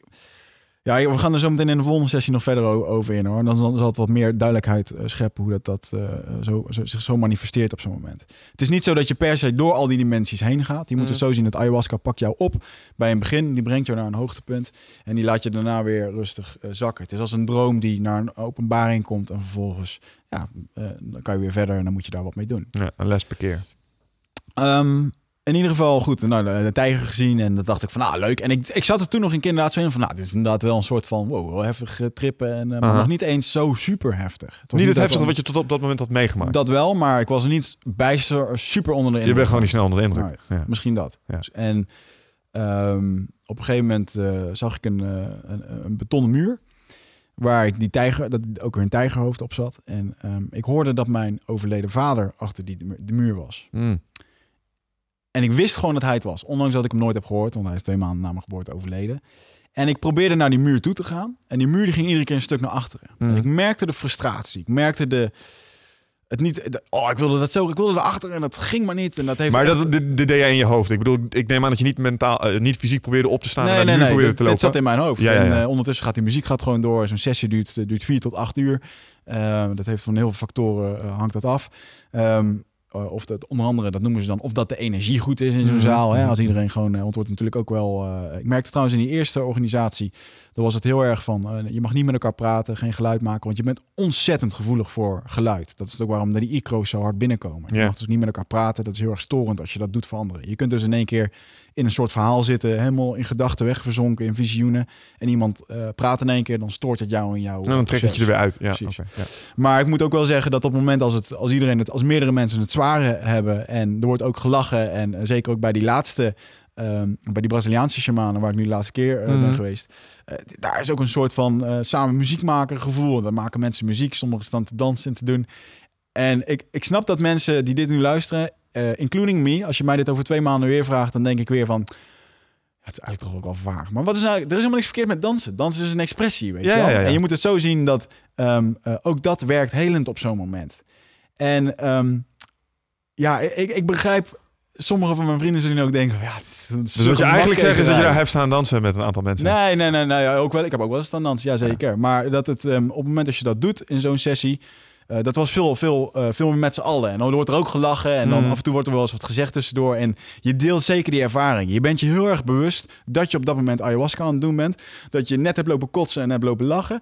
En dat je eh, nu weer met wat bezig bent waardoor je helemaal in de scheur ligt. Dat, dat zijn dingen. De emoties gieren door elkaar. Het klinkt een En beetje als dat- een achtbaan, maar ik kan me wel voorstellen dat Ja. een geruststelling is. Want ehm, ja, misschien iets compleet anders, maar ik heb eens een keer meegemaakt dat ik in een vliegtuig zat met Mhm. turbulentie, kotsmisselijk was en echt gewoon even niet meer wist waar ik het zoeken moest. Ja. En dat de mensen naast me zaten en die waren gewoon aan de kletsen en die waren aan het lachen met elkaar. En toch heb je daar een soort van houvast Ja, staan op het moment dat je het kut hebt. Weet je wel? Van, absoluut. ah, fijn dat jullie in ieder geval met elkaar aan het kletsen zijn. Absoluut, het is een hele geruststelling, ja. Maar in ieder geval, toen, eh, toen kwam ik dus... eh, ik, ik kwam niet achter die muur. En die avond... ja, want die avond word je daar niet emotioneel van? Want Nee, helemaal niet op dat moment. Op die Nee, avond was het gewoon echt van, een... oh, oké, eh, up. ja, dat, nee, ja, dat was het nog helemaal niet. Het was een soort van, ja, oké, mijn vader was daar. Ik kon er niet bij die muur komen. En ik, deed dat, ik beschreef dat heel erg vlak eigenlijk. En zo had Ja. ik het ook een beetje ervaren. Maar ik merkte wel dat die frustratie er was van dat ik niet achter die muur kon. Want ik, hey, ik had eigenlijk mijn antwoorden. Hè. Ik had de, de- die naam van mijn bedrijf. Ik had Mhm. eh, eh, de, de Power Animal gezien. Nou, eh, leuk dat het zo kon. En ik dacht in één keer van, hey, dit, dit valt te sturen. Dit is Mhm. een soort van, je kunt hier dus daadwerkelijk wat mee. En ehm, ik weet nog dat ik die sessie uitkwam en dat ik het een beetje ervaarde als een eh, eh, zeer overweldigende paddenstoelentrip. ja. Uh, want dat heb ik wel eens gedaan. Twee keer daarvoor had ik dat toen gedaan.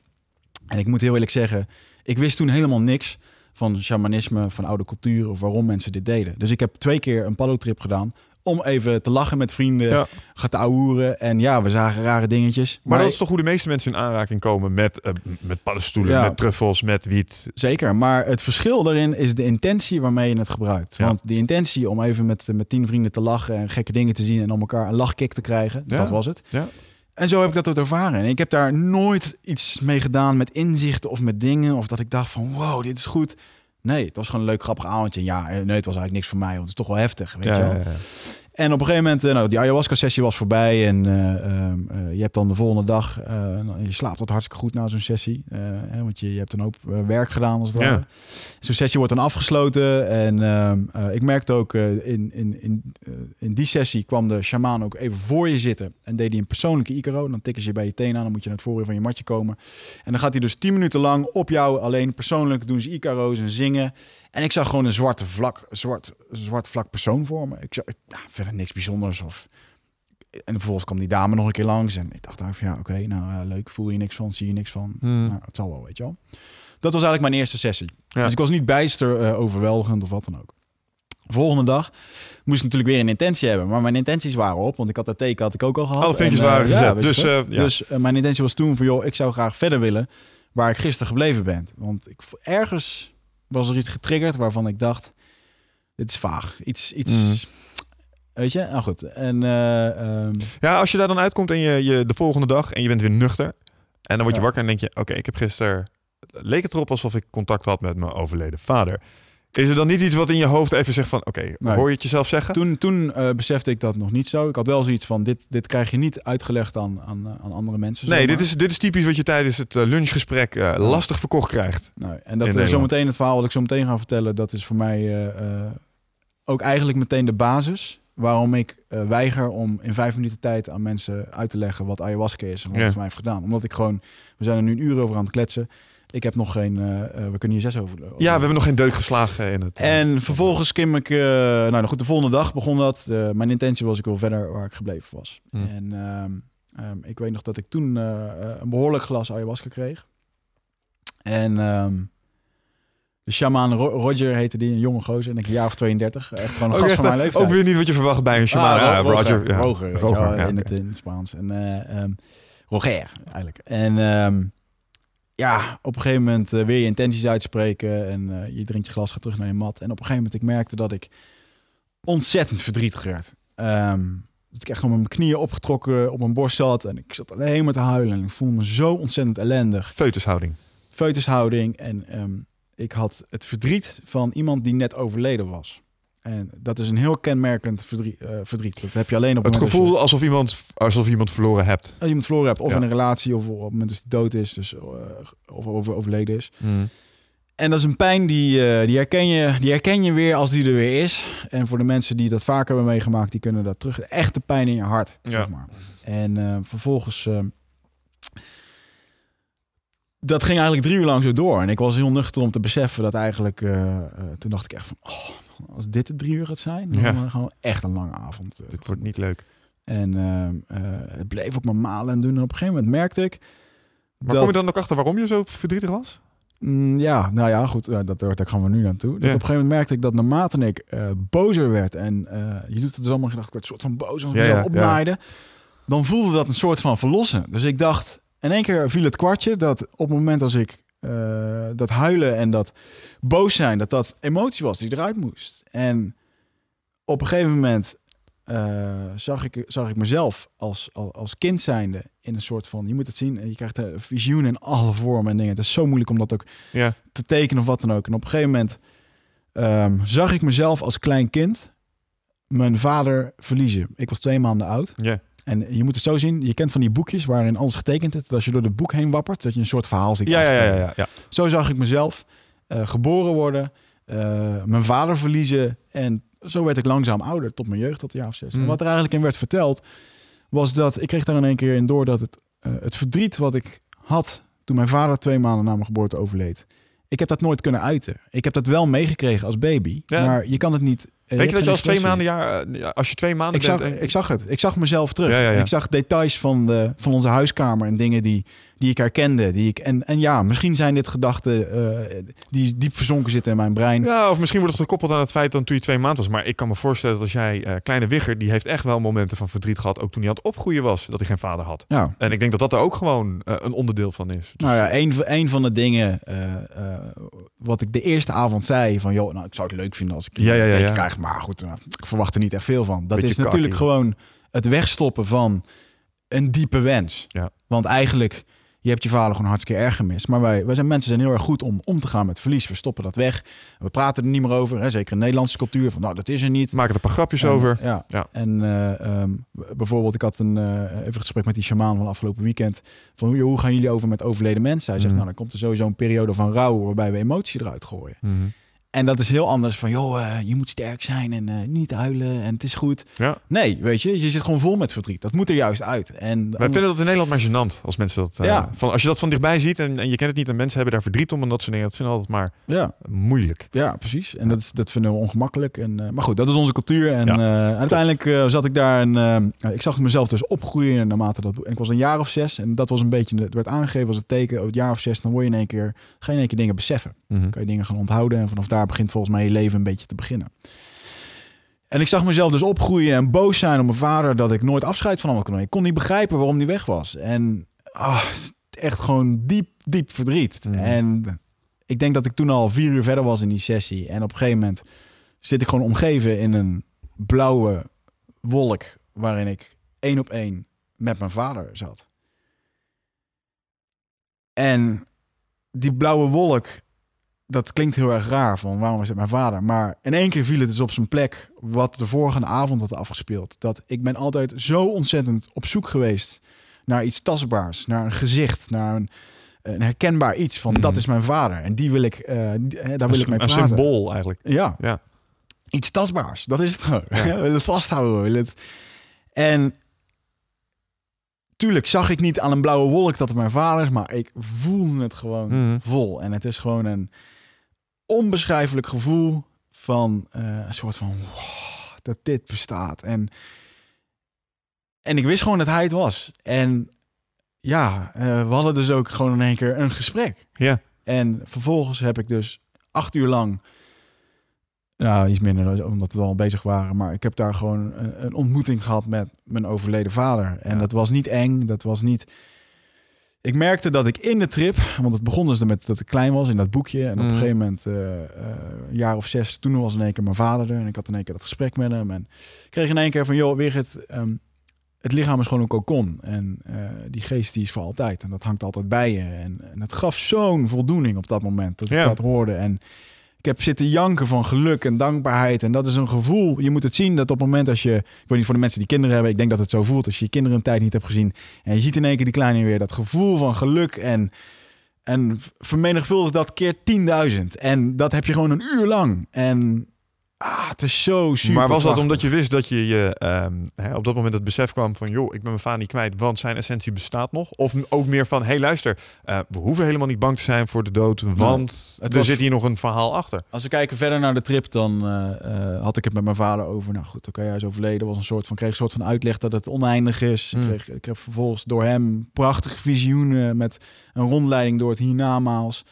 Eh waarin gewoon uitgelegd hoe dat het werkt. Ik werd Hmm. gewoon door Hebben allerlei land- internet? ik allerlei. Nou, dat eh, is wel iets geavanceerder als dat van ons.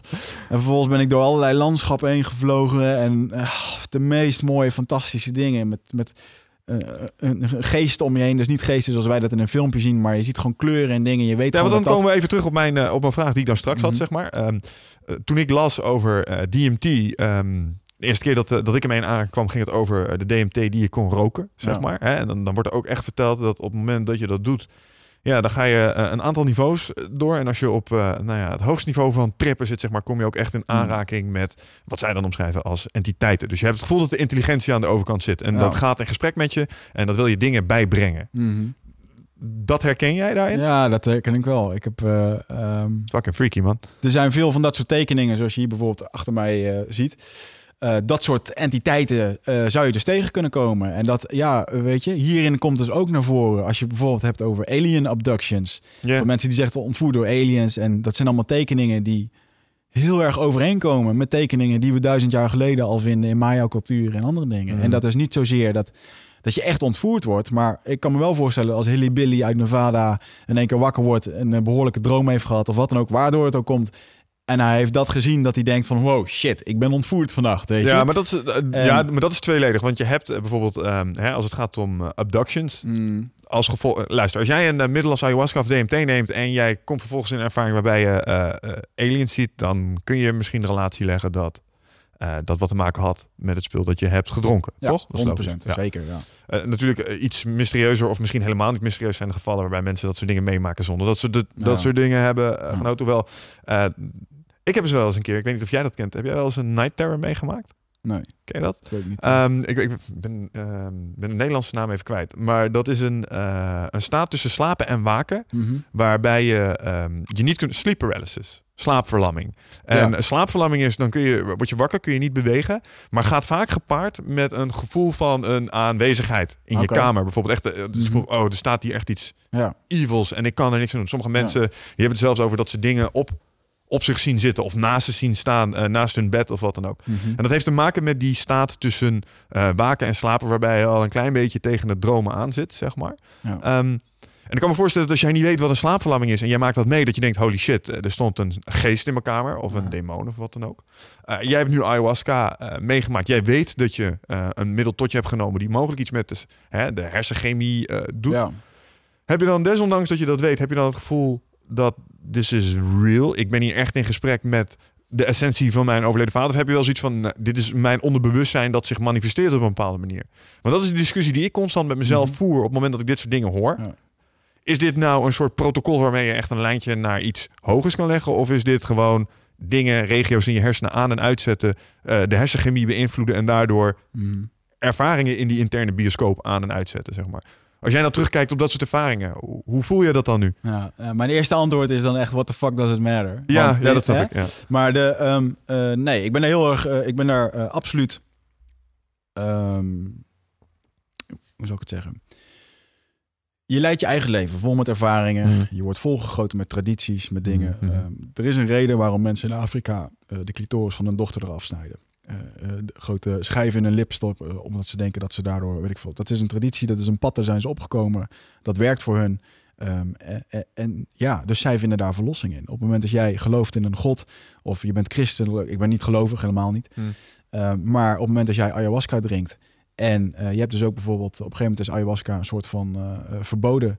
Hè? Want de Portugezen en Spanjaarden die kwamen daar en die zeiden van ja, dit is, dit is iets van de duivel. Dit, mensen raken hierdoor verlicht we, en dit moeten we verbieden. Op een gegeven moment is toen vervolgens de Santo Daime ontstaan. En Santo Daime is een, is een uh, religieuze afscheiding om ayahuasca te gebruiken. een combinatie tussen het christendom en ayahuasca. Ja, maar ook dus inderdaad ja. wel heel erg op het christendom. En wat men daar dus doet, zijn hele andere sessies. Daar zit men dus wel inderdaad in witte jurken, uh, in een cirkel, uh, mm. met alleen maar christelijke liederen te zingen. En daar gaat het dus ook alleen maar over engelen en God en dat soort dingen. Want dat is hun beleving. Ja. Terwijl ik lig op een mat en het gaat over mijn twee bedrijven en over mijn relatie die wel of niet goed ging. En over mijn jiu-jitsu, weet je, ja, wat mij bezighoudt. En ja, dus het, het is absoluut, het is een gepersonaliseerd verhaal um, met een hoger iets. En dat hoger iets, ja, ik ben van mening uh, dat dat gesprek met mijn pa uh, echt is geweest. Ja, oké. En dan komen we straks nog even op wat het effect daarvan is geweest.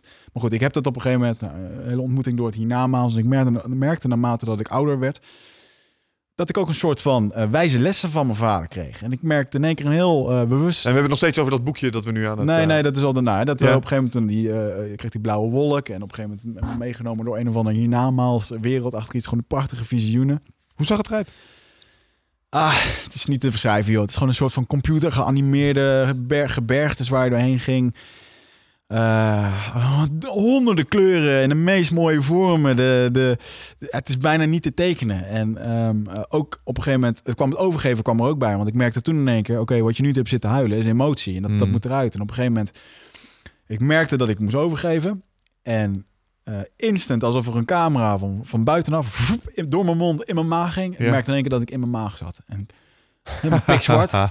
en ik moest in één keer, ik merkte dat ik moest overgeven. En op een gegeven moment, ik, ik merkte dat ik naar buiten kwam. En ik kijk naar rechts en ik zie gewoon een slang.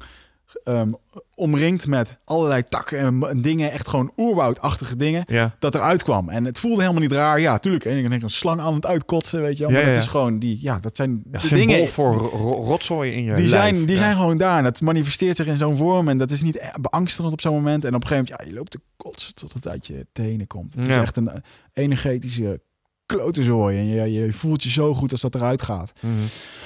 En um, op een gegeven moment merkte ik dus dat ik allerlei wijze lessen met mijn vader kreeg. Ik heb een één op één gesprek met hem gehad over uh, hoe ik nu mijn leven aan het leiden ben. Over meiden, over dingen, over wat ik stom heb gedaan. Waar ik toen uh, grove fouten heb gemaakt. Wat had ik te melden over de dames? Uh, Alleen mijn hoofdpijn zeker? nee, nee, was, nee, het was allemaal, was goed. Het was vooral eventjes een goedkeuring voor mijn vriendin destijds. Okay. En, um, ook met mijn moeder, de relatie, uh, nog een hele belangrijke. Uh, dat hebben we een keertje eerder over gehad in deze podcast. Dat mijn broer is schizofreen. Mm. Um, die, uh, mede door die situatie is mijn jeugd niet leuk geweest. En um, van mijn dertiende tot mijn 21ste heb ik daar voor mijn gevoel een soort ja, hel in geleefd thuis. Ja. En ik heb toen op mijn 21ste bedacht, of op mijn 19e, van ik ga je mee kappen. Ik wil geen contact meer. Ik heb tien jaar geen contact met hem gehad.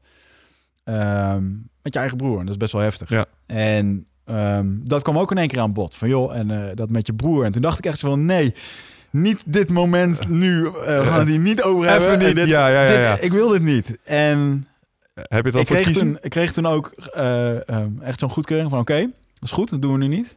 Maar weet dat het ooit nog een keer gaat komen. Ja. Want je weet ook dat het... Ja, uh, en en ik nu- dacht of ja, oké, ik klom niet verder, verder met... eh En nu raak je de kern waarom Ja. ik er zo tegenaan zit te hikken. Want dit is precies... Kijk, ik vertelde dat straks al. Ik heb Mm. een alcoholistische moeder gehad. Er zijn ook dingen gebeurd. En ik weet gewoon, dat is een beerput en daar zit een deksel op. Ja. En soms doe ik hem even open. Dan kijk ik er even in. En dan denk ik, nee, nee, nee, nee. Daar gaan we echt nog even niet aan beginnen. mhm. En ik ben bang dat dat ook op het menu staat. Op het moment dat ik daar echt mee aan de slag zou gaan. En ik herken heel erg dat, eh, dat daarvan wegschuwen. Ja. Waar je het over hebt, dat herken ik heel erg. ja. Van, not this one. Deze even niet. Want mensen moeten gewoon weten dat op het moment als ik bijvoorbeeld, eh, als bij ons thuis de, de, de deurbel ging, dan sloeg mijn hart gewoon over. Ja. Weet je wel, over eh, wat er gebeurde was. En eh, ik heb hem in een slechte, eh, slechte tijd heb ik hem drie keer overgeleverd aan de politie in één Mm. maand tijd. Ruiten die werden doorgegooid en continu in de stress en angst geleefd.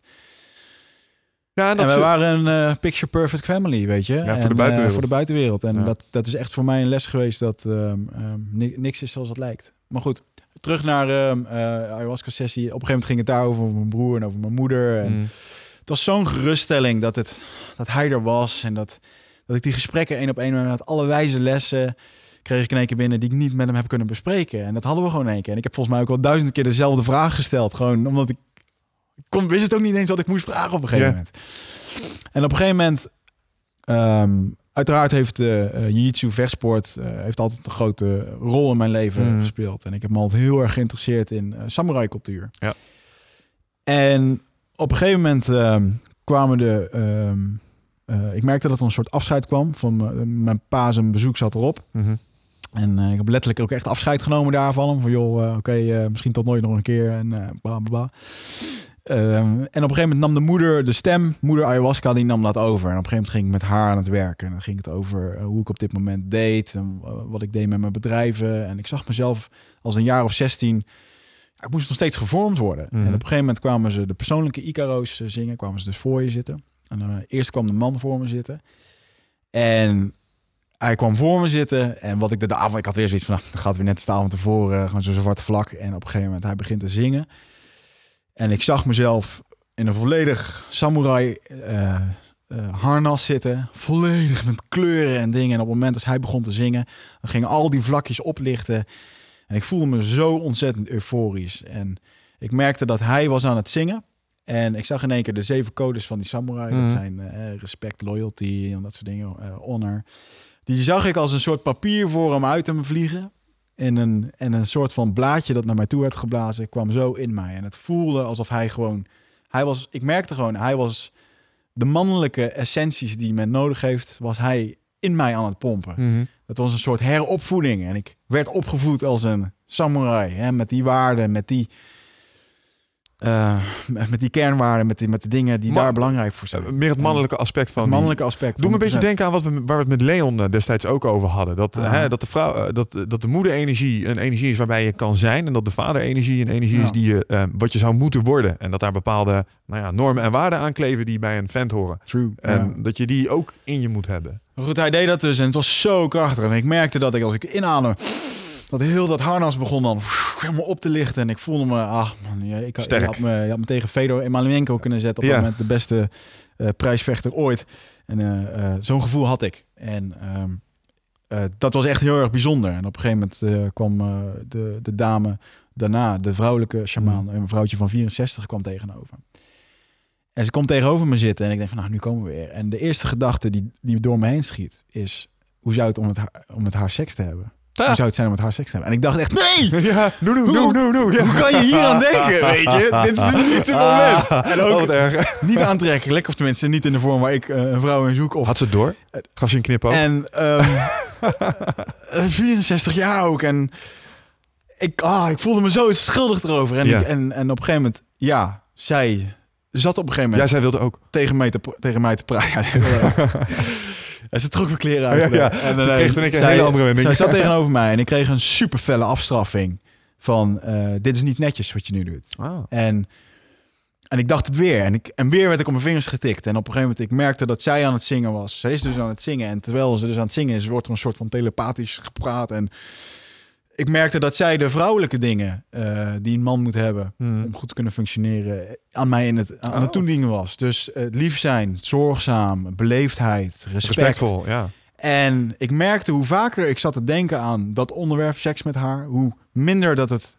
eh, het werd een soort van, van joh, je hebt het in je hoofd, dit gaan we nu, je moet het een aantal keer zeggen, zodat we het kunnen begrijpen dat dit niet juist is. En op een gegeven moment merkte ik ook gewoon van, oké, ja, dit is gewoon de puberteit, dit is die puberteit waar ik doorheen ging op dat moment. Ja. En ja, vervolgens was die sessie afgelopen. Eh, ja, er is nog veel. Ik heb daar hele, ik heb volgens mij zeven pagina's over deze sessie eh, geschreven. Ik zag bijvoorbeeld ook mijn. eh, ook wat dingen waar je niet zoveel mee kan. Bijvoorbeeld mijn, mijn oma zag ik in een soort van Mm. overleden toestand. Eh, maar wel heel vredig. Maar goed, mijn oma leeft nu nog steeds drie jaar later en is hartstikke gezond. En, eh, maar misschien een soort van besef. Oh, van, zit die joh, thuis luistert, Jesus, what the fuck, weg het. ja, ja. nou goed, mijn oma die is een. eh, ik denk dat dat een soort van besef was van, joh, zorg hoort dat erbij, je- ja. Zorg dat, zorg dat je ook die nog eventjes gewoon de aandacht geeft en voor zolang het nog duurt. En weet je, ondertussen, het was zo super, super heftig. Dat ik de volgende dag, uiteindelijk kwam, dan werd het een soort van afgesloten. En dan die ceremonie wordt ook afgesloten. En dan, dan kan je dus een beetje napraten en doen. Uh, maar ik was, ik was kapot. Ik, Mm. als ik erover na zat te denken, begon ik te huilen. En ehm, je kon me echt oprapen. En ik zat daar de volgende dag, moesten we dus, eh, noemen ze een sharing doen. Oftewel, je gaat, dat is normaal in die culturen, Ja. dat je deelt je ervaringen. Want je kunt van elkaar leren en doen, allemaal wijze lessen. En iedereen heeft dus zo zijn eigen ervaring. En op een gegeven moment ehm, moest ik dus gaan, eh, gaan praten. En eh, ik dacht echt bij mezelf, hier zit je dan, hè? stoere jongen. Beetje MMA getraind in Brazilië. En ja, man, ik kon mezelf niet eens... eh, ik, snotterend, jankend en, en hakkelend met mijn woorden zat ik daar mijn verhaal te vertellen. Mm. Ik, ik voelde toch een soort van eh, kut. Maar iedereen is daar zo relaxed. Iedereen begrijpt het dan zo erg. En dat, dat laagje met dat oordeel wat ik had in het begin.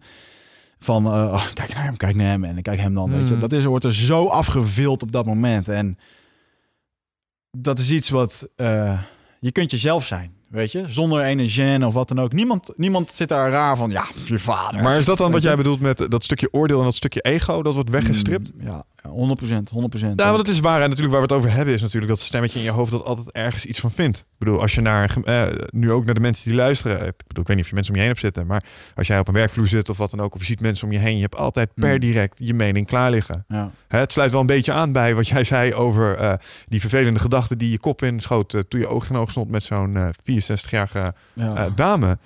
Maar ehm, ook dat is echt iets, dat zit zo bij ons ingebakken. Wat ik wel eens voor de grap zeg is, als jij een kamer in komt lopen en er zitten een paar dames, dan weet je binnen twee seconden ja of nee. ja, ja, zeker. Ja, 100%. dat, gewoon, dat is gewoon, ja, sorry dames, dat- het is zo. dat, zit ook in, dat zit ook in ons. En ehm, ik denk ook dat, dat we het niet moeten negeren. Alleen Nee. ik denk dat het wel heel goed zou zijn om daar bewust over te zijn. En ik merkte ook naarmate dat het... eh, ik ben toen... eh, ik was toen klaar. Maar ik voelde ook gewoon echt van... Nou, ik moet hier gewoon... eh, ik ben nu, nu gewoon klaar. Ben Hmm. weg.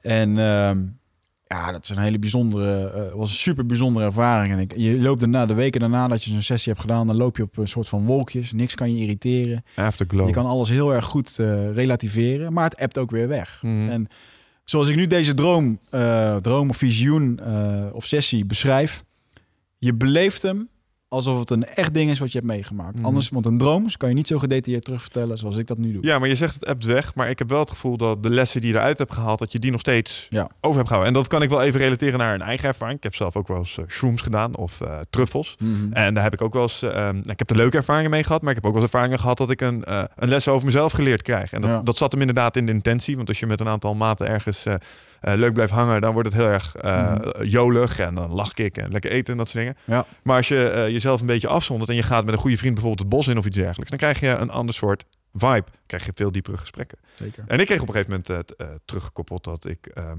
nou ja, zo af en toe best wel. Als je dingen zegt, soms zeg je dingen op een bepaalde manier dat het gewoon goed klinkt. Mhm. En dat deed ik ook in dat gesprek. En dat werd me op een gegeven moment een paar keer gewoon aangewezen, gewoon van binnenuit, van tik tik, hey, let eens op.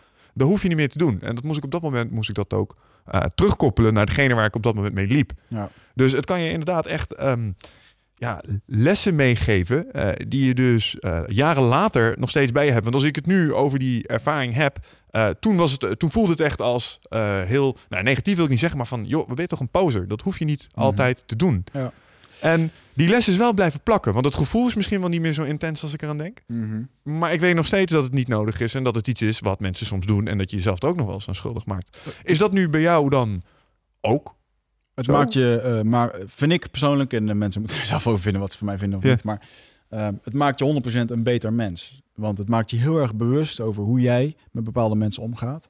Hoe jij met je eigen gedrag omgaat. En ook naar andere mensen toe. En ik heb nu een, eh, een dertiendal eh, lesjes nederigheid van moeder ayahuasca gehad. Ja, wat ik wou net zeggen, want dit was sessie, eh, dit was de Ja, nou, sessie was- 1 en er zijn er nog sessie één. 13 van dat soort weekenden geweest. Ja, en ehm, eh, ik zal zo meteen wat hoogtepunten daaruit pakken over wat, wat nog meer mooie ervaringen waren. Op een gegeven moment, in ieder geval, het, het werkt ontzettend lang door. Want ik Mm. heb twee bedrijven. Ehm, ik werk hard, ehm 60 tot 80 uur per week zijn geen uitzonderingen. Mm. En ehm, we gaan het hele molentje door, hè? Van, eh, van- van- ja, eigenlijk van alles en nog wat. Ehm, Ja, want dat is, dat is misschien iets waar ik wel even op wil inhaken. hè. Want je zegt, joh, ik, eh, ik heb twee ondernemingen. Ik heb de laatste tijd, eh, periode, heb ik best wel hard moeten werken. Mhm. Ehm, ik heb de uh, interessante positie gehad natuurlijk dat ik jou al een tijdje ken. En ik heb jou natuurlijk ook uh, meegemaakt toen je eerste sessies mee gaan doen. Ja. en in dat opzicht kan ik, als iemand die nog nooit ayahuasca heeft gedaan, kan ik wel een soort van outside perspectief geven. Want ik weet wel iets over het, over het spul. Um, en um, nou, ik heb gezien wat het met jou gedaan heeft in dat opzicht. En welke periode het je ingeholpen heeft. En um, een van de interessante dingen die ik bij jou heb gezien, dat was jouw great leap forward. In de zin van jij liet ineens een behoorlijk gespreid bed achter. Had je het er straks ook over. Je had een goede baan. Uh, Je had leuke bonusregelingen. Je had een leuke auto. Mooi huis. Alles 100% voor elkaar. Mm -hmm. mooie vriendin. En ergens was dat blijkbaar dus niet voldoende. Want toen kwam ayahuasca in je leven. En toen heb ik je echt hele andere stappen zien maken. Ben je echt voor een stuk zelfontwikkeling gegaan. En ja. dat heeft je ook dingen gekost. In de zin van uh, luxe, comfort uh, en dat soort dingen. En, mm. en dat op zich heeft het je wel ongelooflijk uit je comfortzone getrokken. Dus ik geloof absoluut dat het een bepaalde groei bij je ja. geïnitieerd heeft. Want vertel eens, hoe heeft jouw leven er de laatste tijd uitgezien? Nou ja, goed. Um, um, ik heb natuurlijk behoorlijk wat sessies uh, gedaan. En een ervan was toen ik een relatie had en dat wat minder liep. En mm. we daar wat antwoord op wilden hebben. Nou, dat zijn wat sessies geweest. Ik zal straks nog even wat losse flarden vertellen over dingen die zijn gebeurd. Yeah. Uh, maar de afgelopen uh, tien maanden zijn de zwaarste uit mijn leven geweest. Ja. En dat heeft onder andere mee te maken dat ik, en dat is ook een beetje de schijn die ik ophoud, dat het allemaal goed gaat. dat het, je hebt twee bedrijven en mensen denken, oh twee bedrijven, oh nou gaat het goed. Ja. ja maar twee bedrijven is ook twee keer zoveel ondernemersstress, Klopt. twee keer zo hard werken en twee keer zoveel risico. En twee keer minder geld of twee keer meer geld. En uh, dat is echt een, uh, een, behoorlijke impact geweest. En afgelopen. Mijn bedrijven liepen niet zoals het moest. In Nutrofit hebben we heel veel geld moeten steken om natuurlijk ook een stukje distributie met online te regelen, mm. inkoop. Um, mijn andere bedrijf, Easier, daar zat een ontzettend grote investering in van, een, van een andere partij voor een product wat niet lekker is gaan lopen. Mm -hmm. En we hadden verwacht dat dat na twee maanden zou gaan renderen. Mm -hmm. nou, na twee jaar was dat nog niet het geval. Dus ik hoef je niet uit te leggen ja, wat voor stress dat het met zich meegeeft. Nee, iedereen speelt winkeltje natuurlijk. En we weten ja. allemaal dat er zwarte cijfers onder de streep moeten komen. Dus daar, daar, moest op een gegeven moment iets nieuws in komen. Een product wat we hadden bedacht, dat, dat sloeg niet aan. We moesten daar wat nieuws in. Hmm. Gelukkig heb ik wel altijd mensen om me heen gehad, inclusief jij Michel, die, die geloofden in mijn plannen en hoe lang, hoe, hoe um, hoe erg dat het ook kon wisselen. Want ik kan in één keer, uh, in één keer een soort van ingeving hebben. Of dat nou de ayahuasca is of de andere dingen waarvoor ik denk van we moeten nu niet doen. En dan wil ik het liefst morgen geregeld hebben. En dat opzicht hadden we denk ik geen uh, beter team kunnen zijn. Want ik denk dat inderdaad, uh, gelet op hoe wij soms tot onze besluitvorming komen mm. binnen bedrijven. Als je bijvoorbeeld kijkt naar ons leadership, wisdom, goodness. ja, daar komen we straks nog wel ja, ik wou het zeggen. Ik bedoel... Maar in ieder geval, um, um, ja, afgelopen uh, tien maanden. Mijn relatie ging uit. Uh, je moet het zo zien. Ik, uh, ik had een mooi huis gehuurd destijds op mijn salaris wat toen kon. Mm -hmm. En ja, ik was toen 27, verdiende 85.000 euro per jaar. Ja. en als ik daar langer had gewerkt, dan, ja, dan had ik binnen twee jaar nog meer verdiend. En dan was het nooit meer weggegaan. Dat ja. is voor mij de reden geweest waarom ik op een gegeven moment dacht van, joh, we moeten hier weg. Dikke auto. Nou, dat, uh, dat spaarpotje van 10.000 euro, dat was natuurlijk zo leeg uh, toen ik uh, ging ondernemen. Ja. En hey, je wil een keer op vakantie en je krijgt een keer dit. Nou, na een jaar is dat gewoon op. Nou, na twee jaar ging mijn relatie uit. En ehm, ja, dat is natuurlijk al een dingetje. Daar was ik, uh, was ik kapot van. Uh, ik vond het kloten. Ik heb daar uh, gemengde gevoelens over gehad. Van de mm. ene zijde dacht ik van ja, het liep inderdaad niet lekker. Anderzijds dacht ik van ja, verdomme. Hoe lang was die relatie? Vijf en een half jaar. Ja, maar dat gaat je ook niet in de koude kleer zetten. Nee, het zou ook nee. niet goed zijn als dat wel zo was. En zeker ook het, joh, zij was ook ondernemer en ook een hardwerker. En misschien was dat ook geen goede combi. Mm. dat was een beetje het, het verhaal toen. Op een gegeven moment, ik heb toen wat, ja, wat bijzondere ja, die sessie zal ik zo meteen even op inkomen. Ik zal eerst even dit verhaal afmaken. Op een gegeven moment uh, is toen de keuze gemaakt van... joh, wat gaan we doen met het huis? Mm -hmm. Ik woon in Utrecht. Uh, waarvoor ik eigenlijk uh, voor haar wonen en voor mijn vorige baan. Ja. Ik kom oorspronkelijk uit Os. dus daar zou ik ter even terug kunnen naar mijn ma of even weg kunnen. en ik had mijn bedrijf in Zoetermeer. Maar Os en Zoetermeer is vier uur per dag rijden. Ja. Dus dat was eigenlijk geen optie om productief aan de slag te gaan. En um, ik heb toen ehm, als tijdelijk tijdelijke oplossing heb ik toen bedacht. Uh, van joh, misschien zou het dat zijn dat ik gewoon op kantoor zou kunnen slapen. en, en zo gezegd, zo gedaan. Zo gezegd, zo gedaan. Um, En uiteindelijk kwamen er, uh, liep het dus zo dat we waren ook met een nieuw uh, stukje productontwikkeling bezig. Waarbij er wat minder geld binnenkwam bij beide ondernemingen. Uit Nutrofit kon ik niks uithalen, want er zat het al geld in. Nee, ik hoef jou niet te vertellen hoe vaak ik wekelijks bij jou heb gevraagd... of we alsjeblieft niet wat geld eruit zouden kunnen halen. Ik had gewoon geen rode cent meer. En ik was kaart aan het werk en ik had geen huis. En uh, ja, ik mocht gelukkig dan daar slapen. Uh, dus ik heb daar met een zelf opblazend matje van drie centimeter uh, heb ik daar... Heb jij tien maanden op een kantoor in Soetermeer? Juist. En het mooie is dat het is een redelijk moderne kantoor. Dus er zat een keuken in en, en een douche. En er zit één jongen die zit in een rolstoel. Ja. En die mag naar een aparte wc. En daarvoor moet je naar een tussenhalletje. En dan kan je naar die wc toe. Verder komt er niemand. Ja. En uh, dat was dus het uh, hokje waar ik uh, de uh, elektriciteitssensor, of sorry, de alarmsensor had afgetaped met duct tape, zodat dat ding niet af zou gaan. Zodat jij niet s'nachts in de TL-verlichting lag te slapen. En uiteindelijk heb ik natuurlijk ook uit een stuk schaamte gevraagd van, joh, jongens, ehm, ik, ja, dit hoeft niet iedereen te weten, want het is gewoon kut. Ja. Um, dus uiteindelijk een mannetje of vier, vijf wisten dit. Mm. En dat zou dan even voor een paar weken zijn, want dan uh, kun je wel weer uh, uh, de weg op en gaat alles wel weer goed. Maar goed, je weet hoe dat gaat met ondernemen. Niks gaat zo snel. En, doorlooptijd is een ding. Doorlooptijd is een dingetje. Op een gegeven moment ja, kom je er toch achter van, nou, we gaan de relatie afwikkelen. We gaan het echt niet, we gaan niet meer samen door één deur. Mm -hmm. En um, er komt een financiële rompenslomp achteraan. Ja. terwijl er geen geld binnenkomt. ik kon mezelf geen salaris uitbetalen of beperkt. Uh, ik kreeg geen geld meer van een investeerder. Niet voor, uh, niet voor dat uh, Hmm. gedeelte. Dus er moeten opofferingen gedaan worden. En dat heeft er uiteindelijk voor gezorgd dat ik tien maanden lang op kantoor heb geslapen. Ja. Waarbij ik de afgelopen... ik ben nu drie weken heb ik een huis in Amsterdam. Omdat sommige investeringen zijn afgelost. Dingen weer beter gaan. Ja.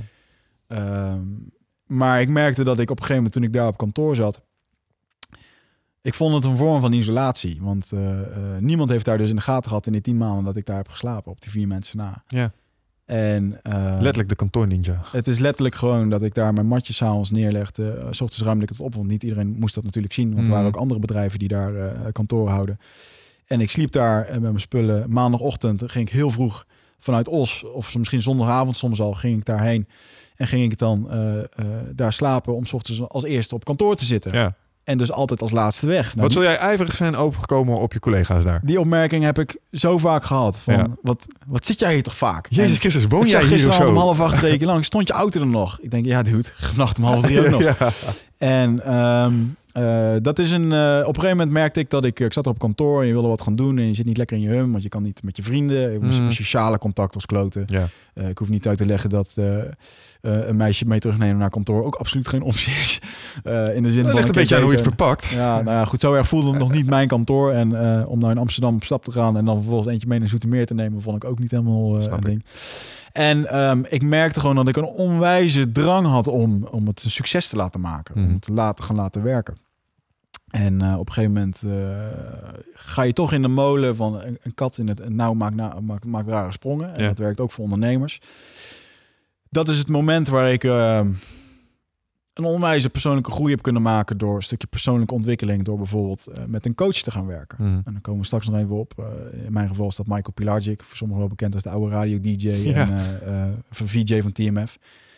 Die voor mij een, een, een hele belangrijke rol heeft gespeeld in doelen stellen voor jezelf. hoe je daar naartoe werkt. En dat is zo'n transformatie geweest. Ja.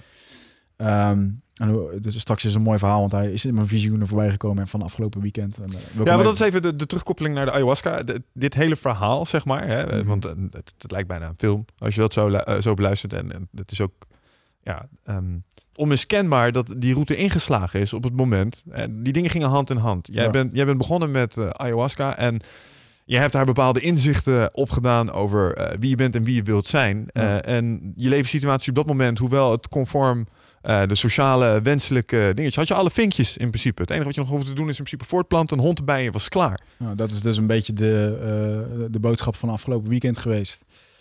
Dat dat stukje zelfmedelijden, wat ik eigenlijk wel heel erg heb en wat iedereen heeft, Mm. eh, gewoon te veel te veel gemaskeerd is. En die heb ik echt kaart op mijn bord terug gehad. Hoe bedoel je dat?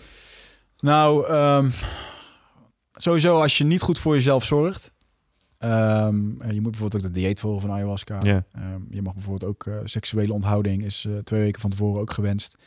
In de zin van, uh, op het moment dat jij klaar zou komen, dan is jouw energiebalans verstoord. Hè? Dat is echt iets wat eigenlijk in elke cultuur wel voorkomt. En zeker de Fransen noemen het uh, le petit meurt, als andere de kleine dood. Oh ja? Ja. Oké. Maar goed, in ieder geval de levensenergie die er dus in zit, dat op het moment dat jij een orgasme hebt, uh, of, of, eigenlijk uh, klaarkomt, dan uh, is dat levensenergie. Dat is de krachtigste energie die je hebt. Mhm. En zeker in het Taoïsme en zo is dat verspeelde energie. Als je dat gewoon, Ja. als je dus seks hebt voor zo'n sessie. En dat betekent ook dat alle energiefocus daar zit. Ja. En niet door heel je lichaam heen giert. En dat is juist belangrijk voor ayahuasca, dat die heling door heel je lichaam heen gaat. Mhm. Als je dat dus drinkt. Um, uh, geen drugs gebruiken en dat soort dingen. En uh, er, er, is wel eens een gevalletje voorgekomen waarbij ik in de frustratie uh, op de, de, zondag voor zo'n sessie eigenlijk aan alle drie me niet zo goed had gehouden. Juist. en ja. Dat merk je terug in de sessie, begrijp dat, ik.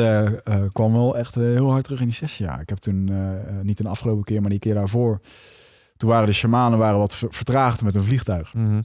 Die waren dus moe en die gasten hebben natuurlijk ook een energie nodig voor dit soort dingen. En op een gegeven moment uh, werd er gezegd van, joh, we twijfelen erover of dat ze vanavond al de ayahuasca gaan doen. Maar ze gaan dan een rapé doen. Ja. Een rapé, er zijn ook verschillende planten, maar dat is het as van planten. Dus die verzamelen zij, is ook allemaal ritueel gedaan. Vervolgens doen ze dat in een soort blaaspijpje. En dat blazen ze vaak tijdens een ayahuasca-sessie in je neus. Ja. Dan kun je naar voren apart Heb ik wel eens gezien, ja. En het schiet je direct instant in een andere dimensie. Hm. En dat kan op verschillende manieren zijn. Um, maar in dit geval werd er dus gezegd van jongens, we gaan geen ayahuasca doen, want we zijn te moe. We gaan wel een rapé-sessie doen. En daar zat ik van, ja, nou, rapé, fuck man, hier kom ik helemaal niet voor. Ik, wil, ik, ik kom voor iets anders, weet je wel.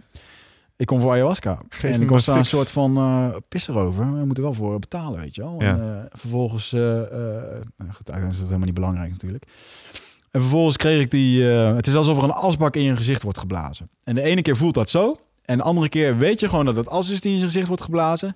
Maar is het alsof je een bloemetje inademt en heel je longen opent en helemaal niks. Dat is zo bijzonder. Dus, terwijl het echt gewoon as is. Ja. Maar goed, ehm, eh, ik ging daar dus heen met intentie. Het was eh, definitief over met mijn relatie. Ik was achter een hoop ander gezeik gekomen, waardoor ik eh, diep... eh, eh, ja, ja. Je was pissig. Nou, was, was dat toen al? Ja. Ja. Toen, eh, ik was daar pissig over. Eh, dat was nog niet. Dat was nog niet. Nee, nee, Hm. nee. Het was gewoon uit. Dat was een soort van. eh, het was klaar. Eh, het, was, het was uit en klaar. En dat was definitief. We gingen uit elkaar. We gingen eh, woningen splitsen en dat soort dingen. En dat was natuurlijk een ding dat. ja, vond ik wel heftig. Ja.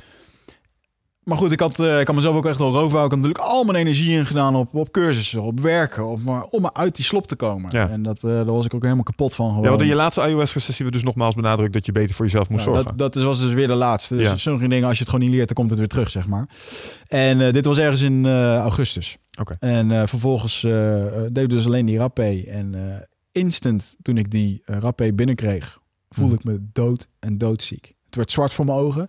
Ik ben terug naar mijn mat gegaan. En het enige wat ik kon doen was liggen. En het enige wat ik hoorde was, jij gaat nu alleen maar rusten. Je hebt roofbouw op jezelf gepleegd. En eh, dit is niet de manier hoe je dit moet doen. Hm. En ach, dit was zo'n... Roofbouw Ja. in de zin door te veel door te knallen, Ja, te veel van ja. jezelf te vragen, Ja, zeker. En ook, te rusten. En ook eh, dat, grapje van, de- van de zondag daarvoor, dat was niet. eh, dat werd eventjes eh, goed afgekeurd. En eh ja, ja, ja. flessen Prosecco helpen niet in dat eh, eh, opzicht. Nou ja, goed. En dat uiteindelijk was dat gewoon een... eh, je begrijpt gewoon donders goed dat je niet goed bezig bent geweest. Mhm. En ehm, toen was het ook zo van, joh, heel de avond lopen kotsen, al die shit eruit, de stress eruit. En eh, hartstikke ziek geweest. Dat, aan het einde van de ceremonie werd het afgesloten. En dan, eh, dan moet iedereen gaan staan. Dan hou je, eh, houden ze elkaars handen vast of wat dan ook. En dan is het een soort van, doen hun een ritueel. Dus om een soort van de avond af te sluiten, zodat Ja. je beschermd bent. Maar ik kon niet eens staan. Ik, kon, ik bleef gewoon liggen en ik, ik, ik was dood. Ik kon het gewoon niet. Hm. En de volgende dag, toen gingen we dus wel ayahuasca doen. En toen kwamen er dus wel allerlei wijze lessen. Nou, toen kreeg ik onder andere de, ehm, de visioenen over... God, waarom heeft het nou niet gewerkt? Of wat voor... eh, en hoe zouden we dit nog wel kunnen oplossen? Hoe Mhm. het niet kunnen? En op een gegeven moment, om een lang verhaal kort te maken... ehm, was ook een heftige sessie. Ik kreeg daarbij onze relatie te zien en over hoe dat, dat ging. En eh, wat ik fout had gedaan en waarvan, waar ik dacht aan het licht. Waar, waar ik dacht dat het aan het lag. Ja. Ja, en dat heb ik vervolgens eh, ook aan haar zo voorgesteld. Zo van, joh, ik denk dat het hier en hier aan ligt. Nou, dan gaf ze mij gelijk in. Eh, en ik wil het graag nog een tweede keer proberen. En dat, dat werd ook heel duidelijk in die sessie gezegd van, joh, ehm, eh, je wilt nog een keer proberen. Probeer dat. En als het niet gaat, moet je dat ook loslaten. Ja. Want dan is het. Want je kunt niet anderen controleren. En dat was toch een beetje een ding van mij dat ik. Mm. Oh, ik kan er niet, niet bij komen. Dat, het, dat ik soms niet in iemand zijn hoofd kan kijken. Weet je wel? Dat frustreert me. Dat stukje controle wat ik misschien eh, wil hebben. Mhm. En ehm, nou goed, dat gesprek hebben we ook gehad. En vervolgens eh, was het gewoon een duidelijke nee. Van wij gaan niet samen verder. En eh, ik heb daar ook geen traan meer om gelaten. Hmm. Het was toen ook gewoon klaar. Ik ben toen naar mijn kantoor gereden. Want dat Ja. was mijn huis. Ja, ja. ja. En dat was, een, huis. dat was een heel goed besef. Dat ik gewoon de week daarna... Oké, nou dan is dit het gewoon. Dan gaan we verder. En eh, nou goed, uiteindelijk zijn er nog wat dingen gebeurd... waardoor eh, de molen weer opnieuw begon. Eh, dat zijn verder gewoon privé dingen... waar ik niet te veel over wil uitweiden. Mm. Eh, maar het kan zo zeggen dat ik gewoon, ik vond me gewoon eh, eh, eh, ja, behoorlijk kut daarover. Ja. En eh, ehm, alsof het nooit ophoudt, weet je wel. Mhm. Ehm, en dat heeft de afgelopen maanden, eh, ja, is gewoon fucked up geweest. Dat ik, eh, op de, maar bleef maar op dat kantoor. En op een gegeven moment kom je dus in een soort cyclus waarbij je dus alleen maar aan het werk bent, op kantoor bent, geen sociaal contact. En Nou, nog de nodige emotionele rotzooi op te ruimen hebben. emotionele natuurlijk. rotzooi, Ja. financiële kutzooi waar je gewoon niet uitkomt. Joh, mijn WA-verzekering is op een gegeven moment gewoon gestopt door de ING, omdat ze geen 7 euro konden afschrijven van mijn rekening. Jezus. En dan ging ik bellen van jongens, kunnen jullie dat weer aanzetten? Want we gaan er 7 euro, ik maak het nu over. Ja. Zelfs meneer Meerman, dat kan alleen bij woonverzekeringen, bij een WA-verzekering. U kunt voor de komende vijf jaar geen verzekering meer krijgen bij ons. Fucking 7 euro, weet Ja, je wel? ja. En dan, eh, ik ben daar nu achter dat dat, eh, het is mijn, Meen je dat nou echt? Zitten ze er echt zo bekrompen in? ja, Welke bank was dit? ja, de ING. Fuck Fuckers. jullie. Ja. Fuckers. En, eh, ehm, maar goed, uiteindelijk, ik, ik heb er nu wel een, maar ik heb gewoon zes maanden onverzekerd rondgelopen. En, ja, is niet ehm, oké. En dat, doet natuurlijk, eh, dat neemt ook stress met zich mee. Hè? Ik bedoel, dat soort alles. sores is echt fucking hoofdpijn. Dit alles inderdaad. En ehm, op een gegeven moment... eh, ik heb ook wel heel erg kunnen genieten van de weg ernaartoe. Want er zijn ook hele toffe dingen gebeurd dit jaar. En, eh, van Ja, ik wou net zeggen, wat klinkt nu natuurlijk wel als één grote tragedie, Ja. maar dat is natuurlijk alles behalve waar. Kijk, mijn, eh, ik kreeg een nieuwe investering voor mijn bedrijf. We zijn Ja. toffe dingen gaan bouwen. Het slaat product aan. nu. Het mooie product, het slaat aan. Het is een... eh, eh, eh, we outsourcen dat ik een team in India daarvoor werken. Dat is gewoon kicken. Dat zijn, dat zijn mooie ondernemersdingen, weet je wel. Ja. ondernemen begint. En ehm, op een gegeven moment, eh, ehm, mijn vrienden zagen ook dat ik een soort van aan het wegkwijnen was. Mhm. En eh, ehm, afgelopen weekend kwam, was er een mooie sessie waarbij heel veel van mijn vrienden voorbij kwamen. En een van mijn eh, vrienden die daar voorbij kwam, die ik echt super dankbaar daarvoor ben, eh, dat, is, dat is Dennis. Mhm. En, eh, Dennis, die, eh zijn vriend van, die woont, woont in Amerika.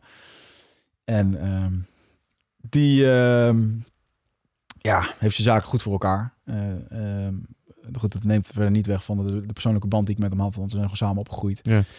En op een gegeven moment ehm, weet ik nog dat hij mij op een zondagochtend, eh, zondagavond belde hij mij om acht uur om even te facetimen. En in verband met tijdsverschil moest dat doen. En eh, hij zo zegt, waar ben je? Ik zeg, ja. Ik zeg, ik ben op kantoor. Hij zo, dude, het is zondagavond, acht uur. En jij zit op kantoor? Ik ehm, ja. Ik woon hier. Ehm, hij zo, heb je deze week wat te doen? Kan je weg? Ik zeg, ja, wat bedoel je? Hij zegt, dan boek ik nu een ticket voor je. Kom je morgenochtend naar Chicago. Kijk.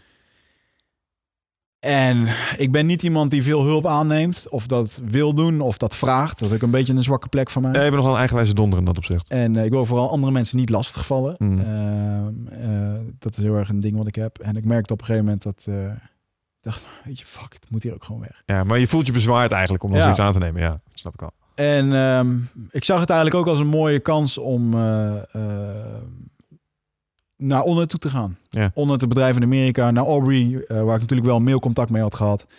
Ehm eh, Onnet weet, Aubrey weet dat ik, dat ik hem onwijs dankbaar ben. Want ik heb Aubrey een, een fantastisch cadeau gestuurd nadat ik die eerste ayahuasca-sessie heb gedaan. Of eigenlijk een jaar daarna, omdat ik hem gewoon zo dankbaar was voor het complete gevoel wat ik heb gekregen. Wat ik nu nog steeds heb, drie jaar later, na die ontmoeting met mijn vader. Dat alsof er, als er nu iemand tegen mij zegt van vind je het niet jammer dat je vader is overleden, want je hebt niet alle lessen gehad, dan durf ik nu kaart in zijn gezicht te zeggen dat ik die allemaal heb gehad en dat Mm. ik niks tekort ben gekomen, Mm. behalve het fysieke. Ja. En eh, dus die, dat, dat lag er al met, met onder. Ik ben op een gegeven moment naar Amerika gegaan. De eerste vier dagen heb ik alleen maar geslapen. Ik was helemaal gesloopt. En eh, natuurlijk een beetje eh, leuk gehad met elkaar. Ik was hem zo, zo dankbaar voor dat hij dat voor me heeft gedaan. En dat ik daardoor ook nog naar onder toe kon. Mm.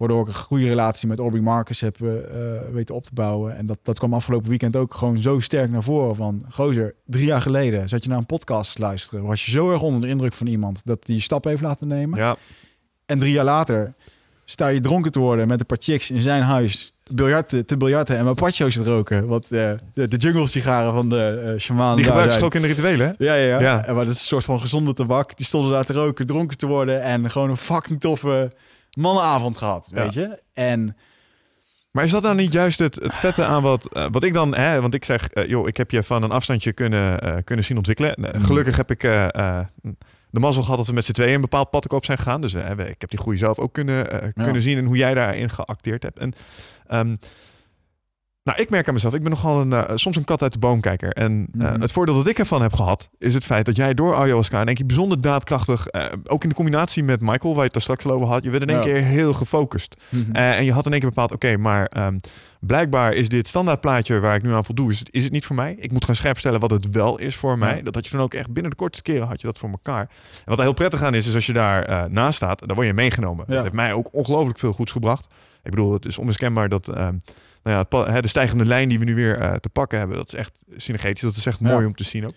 Maar uh, ik vind echt, wat ik daar mooi aan vind, is dat ayahuasca daar echt een trap onder je kont is mm, geweest. Ja, ja, ik heb op een gegeven moment, uh, een van die tweede sessies ging over mijn, over mijn bedrijf.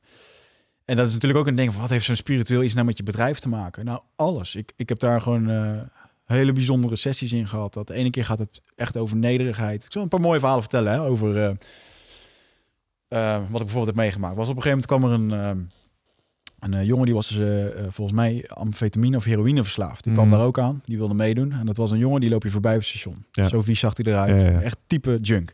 Lange haren, vies en moeilijk te mengen met de rest. En ik had toen ook nog, dat was de eerste dag, was mijn oordeel van joh, fuck, komt hij erbij? En zo iemand neemt ook een energie met zich mee. Ja, relaxed. Dat voelen we aan als mensen. Mijn vriendin destijds, die had ook zoiets van, oh nee, niet hij. En slechte energie, die voelde, ja, die was er ook een soort van gevoelig voor, weet je wel, dat, mm. dat dan de sessie zou beïnvloeden. En dan merk ik op een gegeven moment, het was tien uur, die sessie begon. En om vijf voor tien was hij nog niet binnen. Ik denk, oh mooi, hij komt niet. Hij is toch, want ze was ook nog niet zeker of dat hij mee kon doen. Mm. Ze wilde ook echt zeker weten dat hij niks had gedaan. Want als een gozer liegt dat hij wat heeft gedaan en hij doet dat, dan kan hij daar dood neervallen. Ja, en dat gaat de vibe zeker niet helpen. En um, nou goed, die shamanen hebben uiteindelijk toch uh, besloten van, joh, we gaan het doen. Um, en ze maken dus dan allerlei, uh, ja, ze doen ook wel, ze deden een soort van check, ze hebben een gesprek met me gehad en dat soort graag ze kijken toch dwars door je heen. Ja. Je? Er zit een bepaald aura omheen wat, uh, ja, of tenminste er zit een bepaalde rust in die gasten, wat iets magisch. Mm -hmm. En op een gegeven moment, um, vijf voor tien, komt hij alsnog, twee minuten voor tien, komt hij binnenlopen. En jij zat te balen natuurlijk. En ik dacht, kut. En mijn vriendin tikt me aan en ik denk, oh nee, nee, komt hij toch? En waar gaat hij zitten? Naast haar. Mm. En ik had daarvoor een, uh, uh, een behoorlijke pittige sessie gehad. Uh, over waar ik mijn eigen oordeel heb uitgekotst. Mm -hmm. Op een gegeven moment merkte ik dat ik... ik zat het te denken als de sessie begon. En iedereen zat mij een soort van aan te kijken, had ik het gevoel. En ik was aan het overgeven en ik had heel erg het gevoel dat ik anderen aan het lastigvallen was. Mm -hmm. En op een gegeven moment kreeg ik eigenlijk de boodschap dat, uh, dat iedereen niet aan het kotsen was. Dat, een hele rustige avond, dat ze een hele rustige avond kregen. En ik was de fitste van de groep. En ik kreeg die avond al opdracht om het oordeel uit te kotsen van iedereen in de groep. Mm -hmm. Dus dat was zes uur lang achter elkaar heb ik daar boven mijn bak gehangen. Voor de rest? Voor de rest. Terwijl de rest een rustige sessie had. En dat was ook bijna... Met bijna jouw eh, geluid op de achtergrond. Fijn man. Dus dat was de eerste avond. Ik was al echt helemaal gesloopt en het was een heftige sessie. En ja, zo raar kan het dan lopen. En dat, maar het was een hele nederige les van, joh, je moet niet zomaar oordelen over mensen, weet je. Mm. Ondanks dat ik dat zelf voor mijn gevoel niet doe, misschien toch deed. Ja. Maar goed, toen kwam hij dus weer aan. En uh, ik uh, uh, ben toen vervolgens ben ik meteen bij de open haard gaan zitten. Nadat die sessie begon, zit een soort open haard met vuur. Ik denk, mooi, lekker bij het licht, warm, ben ik niet daar en heb ik geen last van. Maar ik maakte me zo ontzettend zorgen over mijn ex en over, want die zat daarmee en mm. over hem en dat hij die sessie zou beïnvloeden. En uh, op een gegeven moment kreeg ik een hele mooie les van gozer. Maak je niet zo druk over anderen. Want mm. op het moment als jij altijd 100% geeft, echt geven, hè? echt gewoon oprecht tegen iemand zegt van joh, hey, fijn dat je er bent. Want ik, die gozer kwam langs me zitten en ik gaf hem mijn hand. Zei, hey, goed dat je er bent. Deed ik niet omdat ik het meende. Deed ik nee, voor een stukje zelf. De vorm, ja. En um, ik zag op een gegeven moment gewoon visioenen dat op het moment als, ik de, als je de deur voor iemand openhoudt, hou je echt de deur open voor iemand. Omdat je hem echt eventjes van, joh, hey, dit eh, doe ik voor mm. je, kom, geen probleem. Of doe je het uit beleefdheid. Ja. En er was echt, soms komt het in zulke spreukvormen komt het binnen. Dat, uh, en dit keer ook in het Engels om een of andere reden. Dat uh, a gentleman is polite, a warrior is friendly. Hmm. En weer dat samen in iedere, in iedere sessie komt nu iedere keer dat, dat samurai gebeuren komt terug. Of het nou een wijze les is of een visuele dingen. Of wat zou een samurai, samurai leider doen. Het zijn zulke waardevolle lessen dat ik de, en ook gewoon met een collega, weet je, hey, wil je een kop koffie? Is dat omdat je zegt omdat je voor jezelf koffie gaat halen en Ja. dat je anders asociaal bent? Of omdat je echt meent dat je hem een kop koffie wil geven? Ja, of omdat je gewoon even vriendelijk wil zijn, omdat dat altijd goed is om te doen voor mensen, zodat je... Hè? Ja, maar is dat, ja, maar is dat dan echt gemeend? En dat, dat zijn dingen die, die, die... Op een gegeven moment stond ik dus ook met die, met die junk. En ik, ik zag zijn verslaving. En ik zag zijn... Dat die gozer 's ochtends om acht uur bij de balie komt. En dat die... En daar zit gewoon een meisje die, die werkt daar gewoon van acht tot vijf.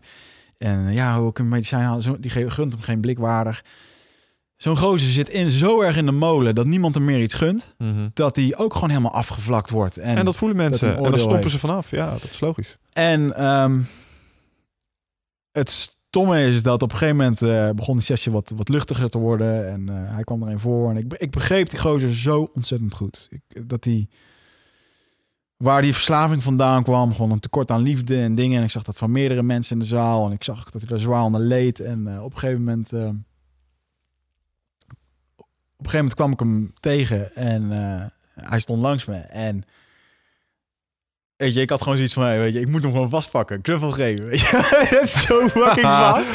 en we stonden daar en dan weet je, eerst heb je dat oordeel over zo'n amfetamine junk die daar staat met al je oordeel. En uiteindelijk zag ik daar gewoon een, een prachtig mens dat gewoon vernacheld is door zijn omgeving. En Mhm. daardoor meegetrokken wordt en daar zelf ook niet uit kan komen. En tering, wat een kutverhaal, weet je wel. Ja. En eh, eh, ik kan daar nu nog steeds een soort van eh, respect voor ophalen. En ik merk ook toevallig weer, ik heb dan nu weer zo'n sessie gedaan, dan word je veel bewuster van dat soort dingen. Ja.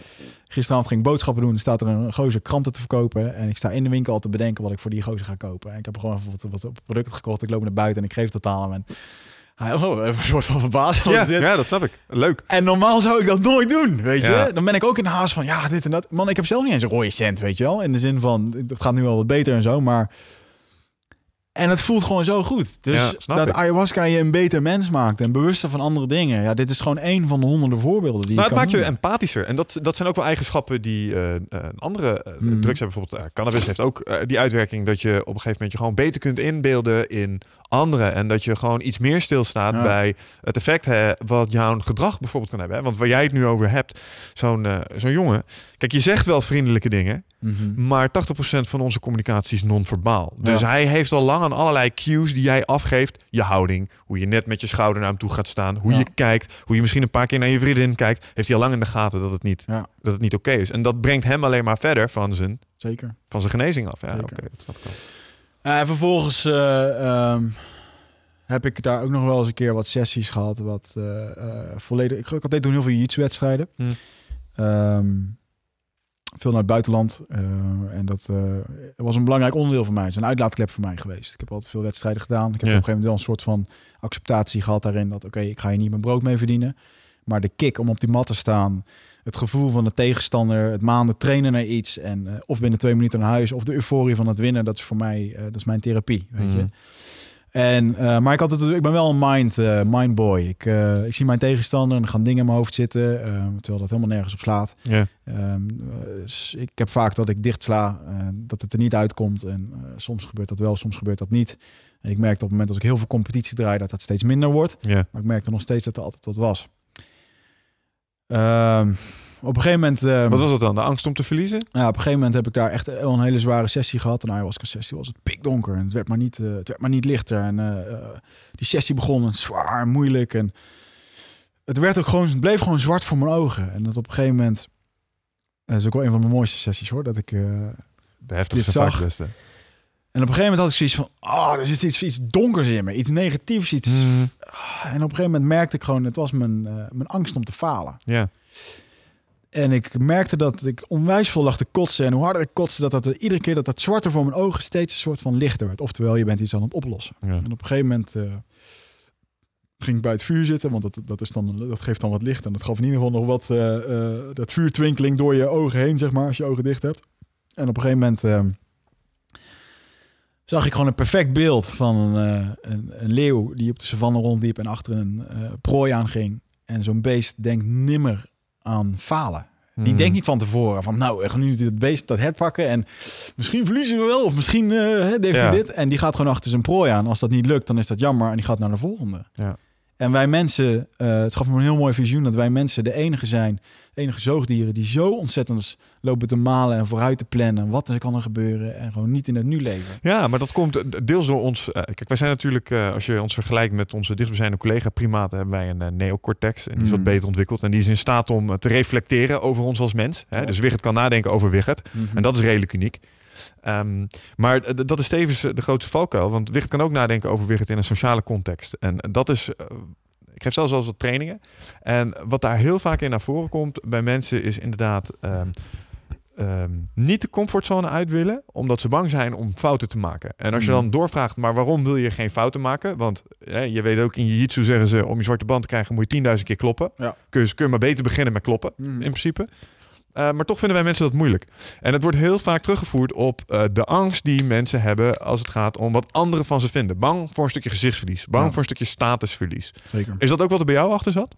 Zeker. De, uh, de druk vanuit vroeger, de druk voor bewijzen. alles mm. viel in één keer samen. Maar waar komt dit vandaan? je bent zonder vader opgegroeid. Je bent altijd aan het vissen geweest naar complimenten, naar het ja. beter doen. Ja. Daar zit een soort, dat is een drang die heb ik daardoor ontwikkeld.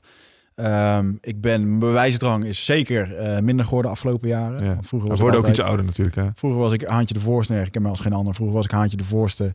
Um, en um, ik merk nu dat ik sinds dit aantal doe dat ik daar, uh, joh, ik, ik heb die bewijsdrang niet. Ik heb ja. echt een. Uh, maar is dat iets wat er door ayahuasca af is gegaan of sneller af is gegaan? Of heeft het ook te maken met het feit dat we gewoon iets ouder worden? Want ja, als ik 25-jarige Michel vergelijk met 35-jarige mm. Michel in het verkeer, Beide. Maar Daar zit wel een verschil in. Maar ik ben absoluut een stukje uh, nederiger geworden door, uh, door ayahuasca. Okay, en, ja. uh, dat, dat, dat weet ik gewoon. En um, dat, dat komt gewoon over hoe ik over bepaalde manieren denk en ook dat vroeger niet deed. Ah, maar ik kan het ook wel plaatsen. Want wat dat soort middelen mij gebracht hebben, is een, een breder perspectief. Mm -hmm. dat stukje bescheidenheid waar jij het vaak over hebt, dat, dat herken ik heel erg. Met name het gevoel dat je, nou, je bent maar een kleine schakel in een veel groter geheel. Yep. En je hebt een verantwoordelijkheid om een zo positief mogelijke vibe uit te stralen, zodat alles om je heen ook zo positief mogelijk uh, zeg maar uh, zijn ding kan doen. Mm -hmm. Maar in principe ben je heel bijzonder en speciaal, ja. net als de rest. Ja, zeg maar. Je bent gewoon een van velen. en daar komt ook een bepaalde bescheidenheid uit voort. Dat is het stukje, dat heeft ook weer te maken met dat ego. Hè? Dat wij allemaal denken dat het om ons draait. En je zult merken dat op het moment als je zo'n sessie doet, uh, uh, wat over zo'n mooie wetenschappelijke onderbouwing is, dat, dat ze hersenactiviteit hebben gemeten ja. met bijvoorbeeld een ayahuasca. Mm. Dat het stukje in je hersenen wat zorgt voor je ego, wat zorgt voor planning en logica en ook voor, dat is een bepaalde plek achterin, ja. die, die wordt heel erg inactief. Ja. En um, de plek waarin jouw gevoelens zitten, die wordt in één keer, ik gaat in één keer meer bloed toevoegen naartoe. Ja. En jouw hersenen, die iedere keer als jij nu, als bijvoorbeeld deze fles water pakt, dan geven een aantal netwerkjes, die krijgen een soort van stroom toevoer. Mm. En uh, dat zijn die, die zijn maar beperkt. Op het moment dat je psychedelische middelen neemt, worden die, uh, wordt die bloedtoevoer uh, veel groter. En gaan die netwerkjes in één keer veel verder. Dus dat ja. betekent in één keer dat jouw ego, logica, kan in één keer bij je gevoel. Je gevoel kan bij je creativiteit. Ja. Je creativiteit kan bij je boosheid of bij je verdriet of bij je ding. En in één keer, je ziet dat die hersenactiviteit en dat is het ook gewoon. Je kan in één keer dingen in perspectief plaatsen, waardoor je in één keer denkt... Je kunt verbanden leggen. Ja, het is geestverruimend. Je kan problemen in één keer koppelen aan elkaar. Dat is het. Ja, en eh, wat het, wat het ook doet daarmee is... En dat is misschien ook wel wat je hebt op het moment dat je die, uh, die visioenen of die hallucinaties... of wat het ook maar is wat je hebt. Is, wat het ook doet, het zet bepaalde dingen uit in je uh, perceptie. Bijvoorbeeld de delen van je hersenen die uh, je visuele cortex aansturen. Mm -hmm. die worden ook minder functioneel. Waardoor er plots meer informatie of valse informatie of wat dan ook. In ieder geval alles wat jij normaal nodig hebt om te kunnen overleven in een normale situatie, is dan even iets minder belangrijk, wordt uitgeschakeld, waardoor je ook meer informatie tot je kunt nemen. Omdat een aantal filters dat er tussen zit, die zijn er plots niet meer. Waardoor jij in één keer veel breder kunt nadenken over nou ja, wat het ook maar is wat je bezighoudt. Inderdaad. Nou ja, goed, dus dan de sessie ging toen verder met ik zat voor dat voering, ik zag die leeuw achter zijn prooi en het werd me in één keer zo duidelijk van, dude, loop niet overal over na te denken. Mhm. En toen kreeg ik ook van, wat moet ik dan doen? Gewoon ademen. Concentreer je op je ademhaling en hoe dat werkt. Ook in wedstrijden en ook in, uh, maar ook gewoon in het dagelijks leven. Dat ademhalen, mediteren, was ik er net een beetje mee aan begonnen. Misschien was mhm. dat een soort van schop onder mijn reet joh, je moet dat, je moet dat vaker doen. Of hè, daardoor gewoon rust creëren in je hoofd. Ja. En op een gegeven moment zat ik voor dat vuur en dit was een avond waarbij ik, ik mijn meeste aantal koppen ayahuasca heb gedronken ooit. En dat waren er vijf. Op één avond. Omdat ik merkte dat ik uh, ontzettend zware avond had. Omdat uh, die negatieve uh, shit eruit te kotsen. Mm. En, dus dat, mijn de eigen demon, zo werd dat getoond. Mijn eigen demon faalangst. Ja, wat heb je in dat opzicht wel eens echt enge dingen gezien tijdens een ayahuasca-sessie? Ja, je moet het zo zien dat ayahuasca laat jou dingen zien op het moment dat het jou aanspreekt. Ja. Dus daarom zie, daarom zie ik bijvoorbeeld dingen met samurais. Ja, want daar zit ik dan heeft volgens mij is dat gewoon een krachtig symbool in het hoofd van Wichert. En dat is de beste manier om het te verpakken naar die gast. Zeker, want anders zou het ook gewoon niet werken. En anders zou het niet overkomen. Als hij mij dat een Barbie, een Barbie liet zien, dan kwam het niet over. Weet wel? niet liegen. Oh, dat had het best geholpen. um, en op een gegeven moment ging ik naar uh, de shamaan en vroeg ik om rapé. Hmm. Oftewel, dat ding wat ze in je neus blazen. Ja. En dat heb ik nu al een paar keer ervaren. Dat je in één keer pff, zit je in één keer in een uh, andere wereld. En dan, nou, net wat het op dat moment is. Het zijn te veel, te veel rapetjes gedaan om ze allemaal op te noemen. Maar deze was heel beangstigend. Dat op een gegeven moment uh, de jonge Tessa tegenover me. Hij pakt die blaaspijp en hij blaast het erin. En het enige wat ik kon denken, ik moet echt, ik, dit ding moet uit me. Ja.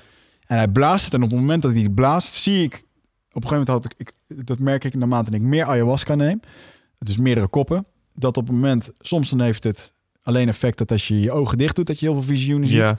En soms ben je zo van de, van de kaart dat het ogen open, ogen dicht niet meer uitmaakt. Ja. Dat je dus ook dingen ziet dat als je je ogen open hebt. En hij blaast het via dat pijpje erin en ik zie gewoon dat zwarte as door, door dat houten buisje heen gaan als het ware. Zo in mijn neus en ik zie gewoon alsof er een echt een enge demonenkop zoals je die kent. Ja, ja, ja. Die werd gewoon in één keer zo in me geblazen. En zag ik in één keer zo voor mijn ogen. En ik schoot echt naar achteren van, wow, wat is dit? Dude, ja. En zo van, blaast hij dat nou gewoon in me? En dat, ja, dat is dus je, de demon die in jou zit. Ja. En, en, wat gebeurt er op zo'n moment in je hoofd? Denk je dan, holy fucking crap, er staat nu echt iets naast naast me? Of denk je van, Nou, ja, is de rap, nee, het het is, goed. ja, je, je merkt dus wel van, oké, het wil me iets laten tonen. Het is niet een lijdensweg, hè. Sommige mensen, ik heb wel eens gezien hoor, dat mensen daar echt aan het vechten zijn tegen dingen. Mm. Maar dat heeft dan heel erg te maken met ja, jouw persoonlijkheid. Of jou. Ik ben van mening dat ik me goed kan aanpassen. Dat ik ehm, makkelijk mee kan gaan in slechte situaties. Dat kan accepteren en ook openstaan om dat eh, te doen. Dus ik merk dat, dat ik... Ja, tuurlijk, ik krijg ook vaak een flikker van zo'n ayahuasca. Maar ik sta er wel voor open. En daarom ben ik ook niet bang om dat soort dingen te zien. Maar op dat moment was ik wel zoiets van... Wow, dit is de meest frightening Ja. shit die ik nu heb gezien. Dat snap ik. Maar je kunt, nog steeds, je kunt het nog steeds wel terug relativeren aan het feit dat je weet dat het waarschijnlijk de ayahuasca is. Ja, dat ja, ja, zeker. Nou, hij blaast dat erin. Ik zie dat ding en ik moest meteen kotsen. En je, ofwel, je kotst dat er dan dus ook meteen Mm. uit. Dat is het idee. Ik ging weer naar het vuur en op een gegeven moment... De visioenen werden gewoon zo ontzettend visueel. En het ging maar over die tijger. En op een gegeven moment zie ik gewoon die leeuw, die loopt uit het vuur. Ik zie dus een leeuw van vuur, die loopt eruit. En die loopt gewoon recht in me. Ik voelde ik een warm gevoel. En dat is gewoon van, joh, dit, dit zit ook gewoon in jou. Ja, ja, ja. ja. En terwijl ik eigenlijk die leeuw in mij zie lopen, kijk ik dus naar mijn borst. En ik kijk naar mijn, naar mijn poot. Of ja, naar mijn hand. ja. Wat dus gewoon een leeuwpoot was. Oh, fuck. Ja. En ik zweer het je, zo super echt, dat ik op een gegeven moment, ik pak mijn hand op en je bent er nog wel bewust van, wow, wow, dit is een, een leeuwenpoot, what the fuck? ja. Dat ik echt letterlijk met mijn vinger door die haartjes op die poot heen wreef. En dat ik echt dacht van, wow. Is Dit is good niet shit. Ja. En dat ik echt met mijn, met mijn neus erop zo die. Ah, het is zo bijzonder. En op een gegeven moment, ik, ik, ik zit dus weer en ik wrijf over mijn gezicht heen. Want je weet jezelf geen houding te Ja, geven. ja. En op een gegeven moment, ik voel echt gewoon van die, van die maan op mijn gezicht. weet je. fuck. En het was zo bijzonder. Zo, en het is dan zo heftig. En je weet ook wel dat het een soort van eh, nep is, maar op dat moment is het echt. En zulke, zulke bijzondere dingen. En op een gegeven moment zag ik dus ook gewoon een soort van kasteel met een, eh, met een leeuw erop. Eh, je moet gewoon zo, je moet gewoon zien, jouw kind heeft een zandkasteel gebouwd en daarbovenop zat een soort van leeuw met een leeuwin met een paar van die kleine welpjes. En daaronder, onder dat ding, zat, een zwarte, zat die zwarte demon. Mhm. En die zwarte demon die was net helemaal kapot gescheurd door die leeuw in dat vuur. Die waren met elkaar aan het vechten en die leeuw had dat nu gewoon gewonnen. Dat was eruit. Maar die demon bleef altijd onder dat huis. En je zag de hele tijd die leeuw, eh, die bleef dat een beetje controleren. En soms dan kwam die wat meer en dan... eh, Met andere woorden, het zit gewoon in je. Het zit en het in zal, je. Ja, ja, ja. En je moet dat voeden door positiviteit en door, door, eh, door gewoon... maar het vergt controle. ja, je, Ja. Moet, je moet daaraan werken. En, je moet dat, en dat was zo'n goede les. En ik, heb de, ik had toen net mijn bruine band BJ gekregen. En je weet zelf ook dat een bruine band BJ is gewoon een niveautje hoger. Zeker een competitieniveau. Ja. En ik heb, de, ik heb een week daarna eh, een, een toernooi gedraaid. Een Naga toernooi, wat een goed toernooi is. En ik had daar een, eh, tweede, plek, een tweede plek weten te eh, Ja. halen. Wat voor mij, want ik wilde die band in eerste instantie helemaal niet. Ik Ja, had vaak want je had- verloren. En ik, maar weet je, mijn grote ehm nadeel is dat ik mezelf vergelijk, mezelf wil vergelijken met de beste der aarde. Mm. Dus ik kijk naar de beste sporter, ik kijk naar de beste ondernemer, ik kijk naar de beste relaties, ik kijk naar de. Dat was ook een les in die dingen dat ik. Ik heb zo'n oordeel over hoe dingen moeten zijn. Ja, je lat ligt hoog. Dat En is waar. Maar dat is aan de ene kant ook wel goed, vind ik. Want, Ja. want het zorgt er wel voor dat we, hè, als we kijken naar hoe we het met Nutrifit doen, het zorgt er wel voor dat het nooit goed genoeg is. In de zin van eh, betere producten, betere service, betere dingen Klopt. voor elkaar krijgen. Het gewoon echt goed willen doen. Absoluut. En ik ben blij over dat we drie maanden lopen te pielen over een labeltje. Wat we Ja. in twee dagen al kunnen De, afhalen. de Ja. intro van de Eindbazen podcast. Jezus, sorry Brian, nog steeds. Weet je, ik bedoel, we zijn in dat op zich gewoon een soort van perfectionisten. Mhm. En ik, ik weet niet of dat heel erg is dat je op die manier ehm, eh, je lat hoog legt. eh, en dat je jezelf ermee vergelijkt. Maar op het moment dat het tegen je begint te werken, omdat je begint te frustreren over het feit dat je niet aan die zelf opgelegde norm voldoet, Mhm. dan is het niet langer een wortel waar je achteraan gaat. Dan is het een zelf opgelegde beperking. Yep. En dat is, ja, dat is een, denk ik een, een spel dat moet je goed met jezelf spelen. Ja, nou ja, goed. Dus uiteindelijk eh, was het een, eh, was een super eh, eh, goede sessie om daar een stukje besef over te krijgen. Ehm, ik moet even kijken naar. eh, misschien moeten we maar eventjes gaan naar de sessie van afgelopen, afgelopen keer. Ja. Ehm, want ik had natuurlijk een tien op maanden gehad. En ehm, eh, ja, ik had wel zoiets van, oh, ik, ik moet ik wil hier afscheid van nemen, weet je. Ik ben Ja. hier gewoon klaar mee. En ik heb nu mijn eigen huis, dus daar was al heel veel rust in gekomen. Een stukje afsluiting. Eh, bedrijven gaan wat, of tenminste lopen gewoon goed en op schema. En ja, dat, dat is, ik merkte ook gewoon dat ik fysiek wat op was. En, maar goed, ik ging daar dus heen. En ehm, ik ben twee dagen geweest dit keer. Ehm, en ik werd naar voren geroepen naar de shaman. Dit zijn trouwens overigens andere, dit waren dus eh, Braziliaanse shamanen. Ja, die, hebben, wat die hadden andere liedjes volgens ah, mij. die, zijn wat, eh, die doen wat meer met gitaar, muziek en zo. En eh, eens even kijken hoor. Eh, moet ik even kijken. Dit is de zogenaamde eh Honey Queen eh, eh, stam. Honey Queen. Honey Queen, de Honey Queen. De Honey Queen. En eh, even kijken hoor. En deze kwam uit Brazilië. Deze kwam uit eh, Brazilië, uit eh, de Amazone. En hier, ik heb hier bijvoorbeeld, eh daar komt hij.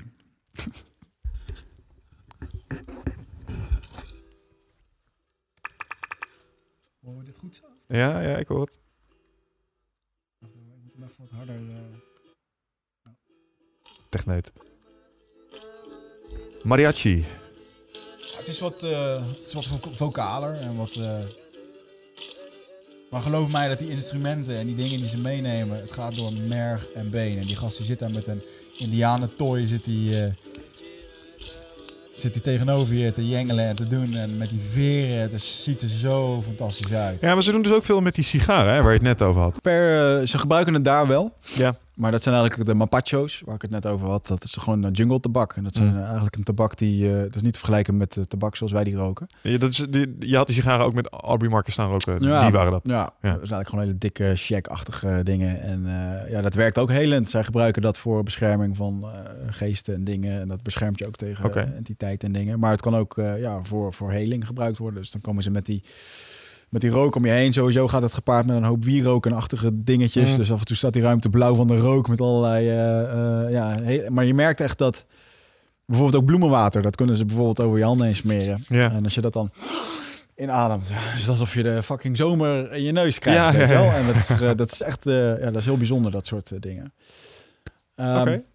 Helder. Maar goed, afgelopen... eh, Ja, de laatste eh, sessie. af- afgelopen sessie, hè? Ja, die, daar moeten we maar even op gaan. Eh, ik had dus een behoorlijk wat roofbouw gepleegd op mijn lichaam. eh, flinke rottijd gehad. Ik wilde het afsluiten, dus ik ging daarheen. Ik ging er al wat onzeker heen, want ik, ik wist gewoon dat ik... Ja, ik had niet goed voor mezelf gezorgd. Ja. Ondanks dat ik wel goed had gedieet dit keer. En, eh, Want je had de laatste keer had je een les gekregen van... joh, zorg beter voor jezelf. En nu ging je er opnieuw heen. En toen wist je eigenlijk al, ik heb niet goed geluisterd. Ja, maar het was natuurlijk ook, soms kun je het niet. eh, ehm, eh, ik weet ook dat ik eh, slecht voor mezelf heb gezorgd in de zin van dat ik eh, gewoon een klote eh, tijd heb gehad. En Mhm. dat is gewoon emotioneel een rotding Stress, geweest. ja.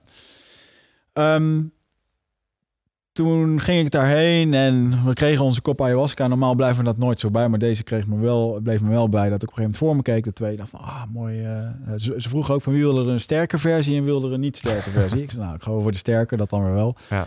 En ik zag dat iedereen een beetje een half glaasje kreeg. Ik denk, oké, gewoon relax vanavond. En eh, ik eh, loop naar eh Tsana, zo heet die, eh ehm, eh, Tsana, zo heet die shamaan. Ik loop naar hem toe.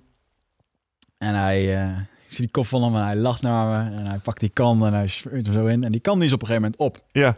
Zo van, en hij echt elk drupje, en er wordt geen druppeltje gespaard.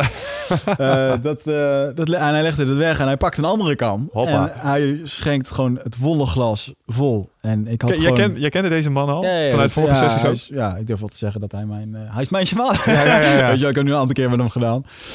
En een eh, hele krachtige gozer, een jaar of 32. En de vorige keer was ook zijn pa erbij. En zijn pa is bijvoorbeeld de spiritueel leider van ehm, eh, 40 van dat soort indianendorpjes. Oh, van ieder met 200 mensen. Dus dat ja, is gewoon een, eh, is gewoon een mannetje daar, weet Ja. je wel. En hij geeft me gewoon een vol glas. eh, waar ik echt drie slokken voor nodig had om het op te maken. Ja. En, en eh, ik dacht even van... oh.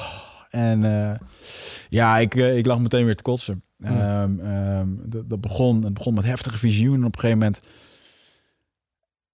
merkte ik dat ik onderzocht werd door bepaalde wezentjes. Dat ik letterlijk alienachtige dingetjes, kleine oogjes, het zat naar me te kijken. En ik, ik zag mezelf liggen op een tafel, op een soort van ja, onderzoeksruimte. En ik zag dat men met mij Terwijl jij, bezig met, was. jij, zit, jij zit op die mat met je ogen dicht en dan zie je Ja, dit soort dingen ja, voor je geestesoog, ja, zeg maar. Ja, Ja, ja. ja, zeker. En dat ik merkte gewoon dat men, hey, men is mij aan het, eh, aan het helpen hier. Dat was Ik letterlijk word het idee. gefixt. Ik word gefixt en er zaten echt van die kopjes en Handig. soms was het een soort van raar, want het gebeurde eigenlijk tijdens het kosten, kotsen dat ik op een gegeven moment een heel eng vies beest zag. Ja. En in één keer zat ik een soort van ruimte met allemaal van dat soort dingetjes. En ja, dat ging allemaal gewoon een beetje heen en weer. En eh, ja, ze waren echt niet onder de indruk van mij. Zo voelde het niet, weet je wel. Ja, Dat, ja, ja, eh, ja. dus dat was een, eh, ja, was een behoorlijke eh, bijzondere Close eh, ervaring. encounter. Maar niet, eh, niet, niet beangstigend of zo. Het gebeurde gewoon. En nou, nou, oké, weet je. En ik merkte op een gegeven moment ook wel dat ik lag. En dat ik, je hoorde die Icaro's. En dan kijk je naar de grond. En dan zie je gewoon de kleuren over de grond heen. Zij zingen als het ware. En alsof de energie gewoon naar jou toe komt. En door je lichaam heen gaat. En je voelt gewoon dat er iets vibreert. Of iets goed in je lichaam gaat. Alsof, het, alsof er dingen gereset worden. Ja, Dat is gewoon wel bijzonder.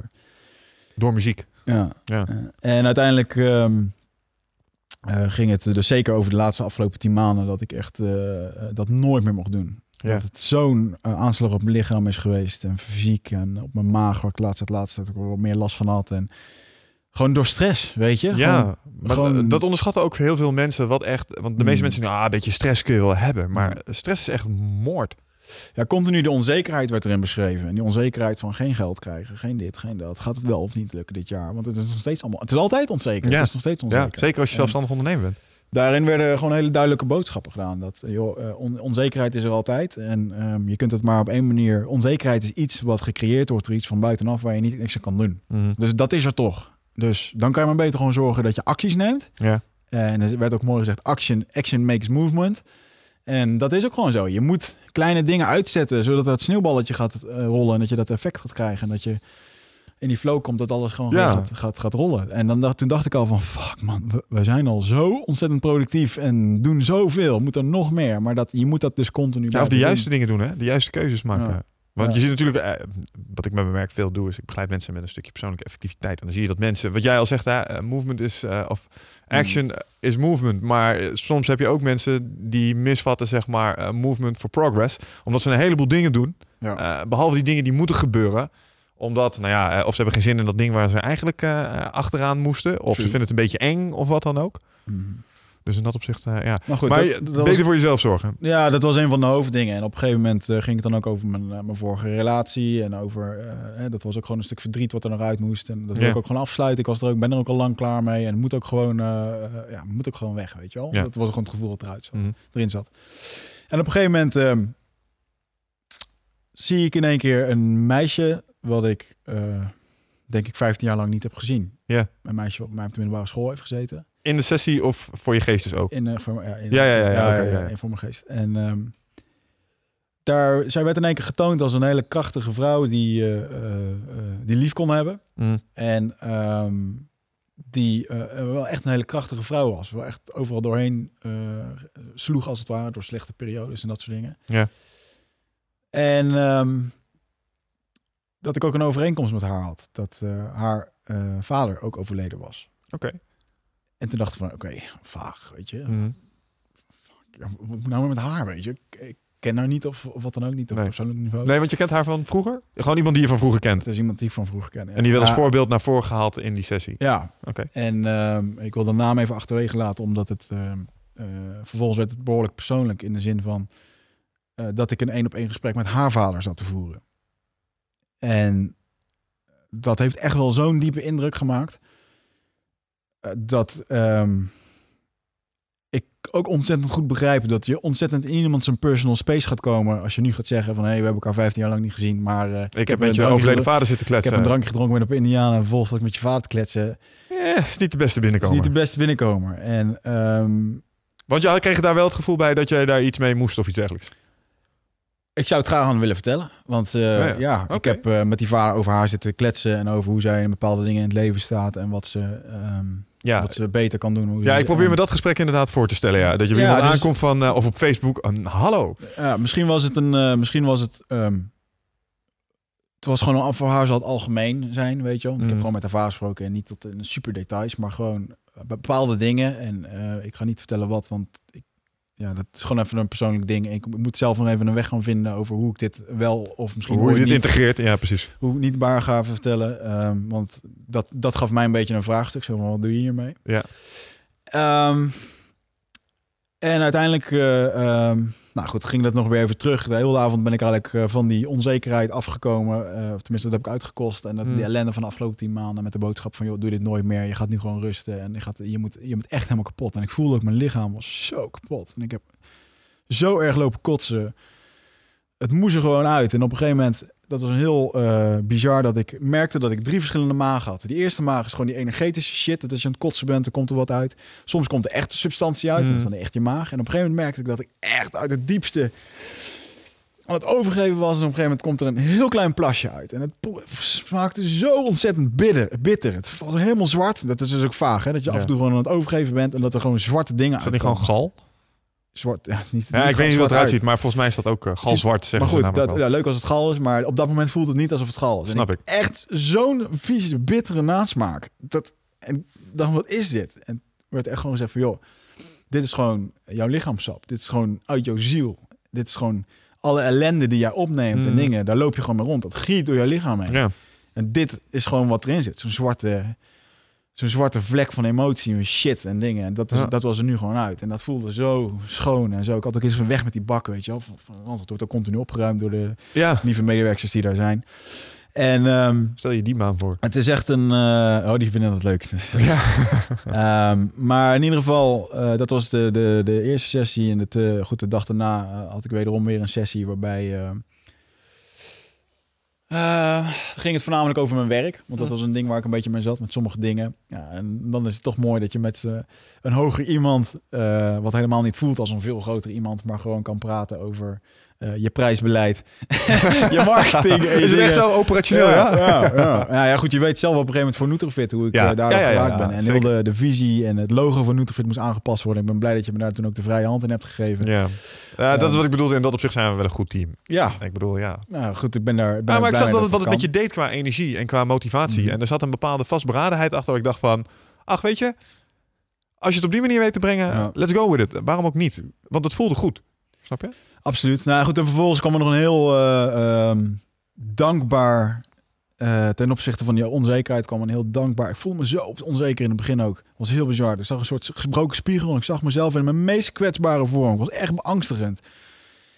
En toen ging het dus weer erom om die over joh, gewoon acties doen. Hè. Maak zorg dat je acties maakt om eh, daar om dat balletje rollende te houden. Mm. En toen zag ik in één keer een onwijs dankbaar moment voor een hele hoop mensen die me het afgelopen half jaar hebben geholpen. Dan ga ik even snel doorheen. Eh, dat was jij, dat, en hoe we elkaar kunnen aanvuren. Dat als we elkaar samen lopen bellen, dat ik gewoon energie heb om, eh, om weer wat te gaan doen. Weet je, dat we elkaar laat wordt, aansteken. ja. En ik zag Nutrofit als een grote machine waar ik klap op gaf van well, fuck, we gaan het nog drie keer harder doen, weet je. Nog Yep. harder. Ja, we gaan het nog drie keer harder doen. Al meer gas.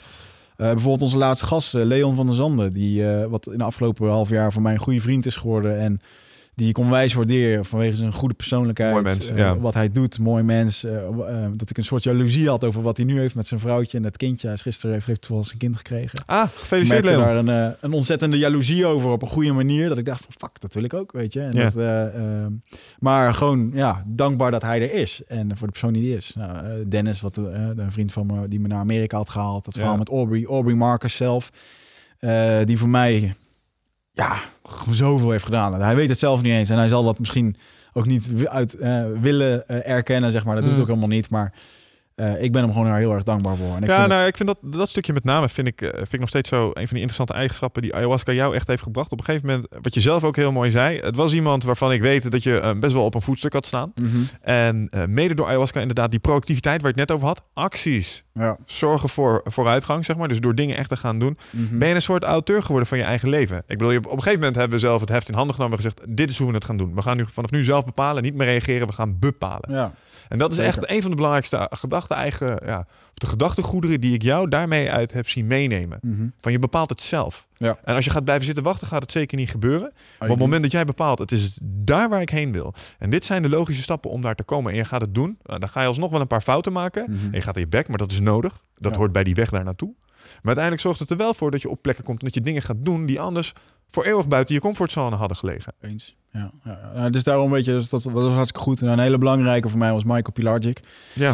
Die zag ik op een gegeven moment toen ik voor het haardvuur zag, in een groot vuur. En uh, Michael is iemand die uh, uh, ook echt de diepe dalen heeft eh, geweten van het ja, ondernemen. Het nog heel even uit, want hij doet tegenwoordig... Hij was altijd bekend als... Hij was DJ, ondernemer en radio, disc jockey, mm. VJ. En op een gegeven moment is hij voor zichzelf begonnen met allerlei mediabedrijven. En ook een paar keer failliet gegaan. En ja, gewoon echt ook op het randje gestaan van... joh, ik wil ermee kappen. Gewoon niet meer leven. Ja. En die heeft op een gegeven moment zichzelf helemaal teruggevonden. Ook door middel van een, een mentor vinden. Ja. En op een gegeven moment, uh, de mentor die hij heeft, Dan Peña, daar wilde ik ook heen. Maar die meneer ja. kost 10.000 euro voor vijf dagen. Dat is niet goedkoop. Dat vond ik heel veel. En uh, toen heb ik uh, zijn boek stiekem gedownload van boef. Dan Peña. en terwijl ik dat ochtends zat te lezen, zie ik smiddags in één keer een artikel van, van Michael voorbij komen. In de intermediair, waarin hij vertelt over dat hij met zijn laatste geld naar die Dan Peña is geweest. En dat het vanaf dat moment weer, weer goed is gegaan. Oké.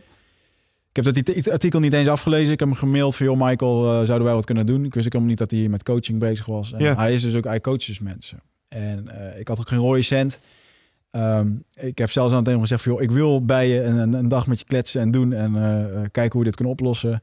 Maar kan het niet betalen. Mag het in, in, in, de, in delen. Ik bedoel, mm. en hij, het hoeft voor hem niet meer, snap je? Ja. En het feit dat hij toen gewoon zei van oké, weet je, uh, betaal niet gewoon de helft en je doet dan weer. Dus uh, voor alle mensen, ik heb wel gewoon betaald. Ik heb niet, geen, niet hoeven betalen.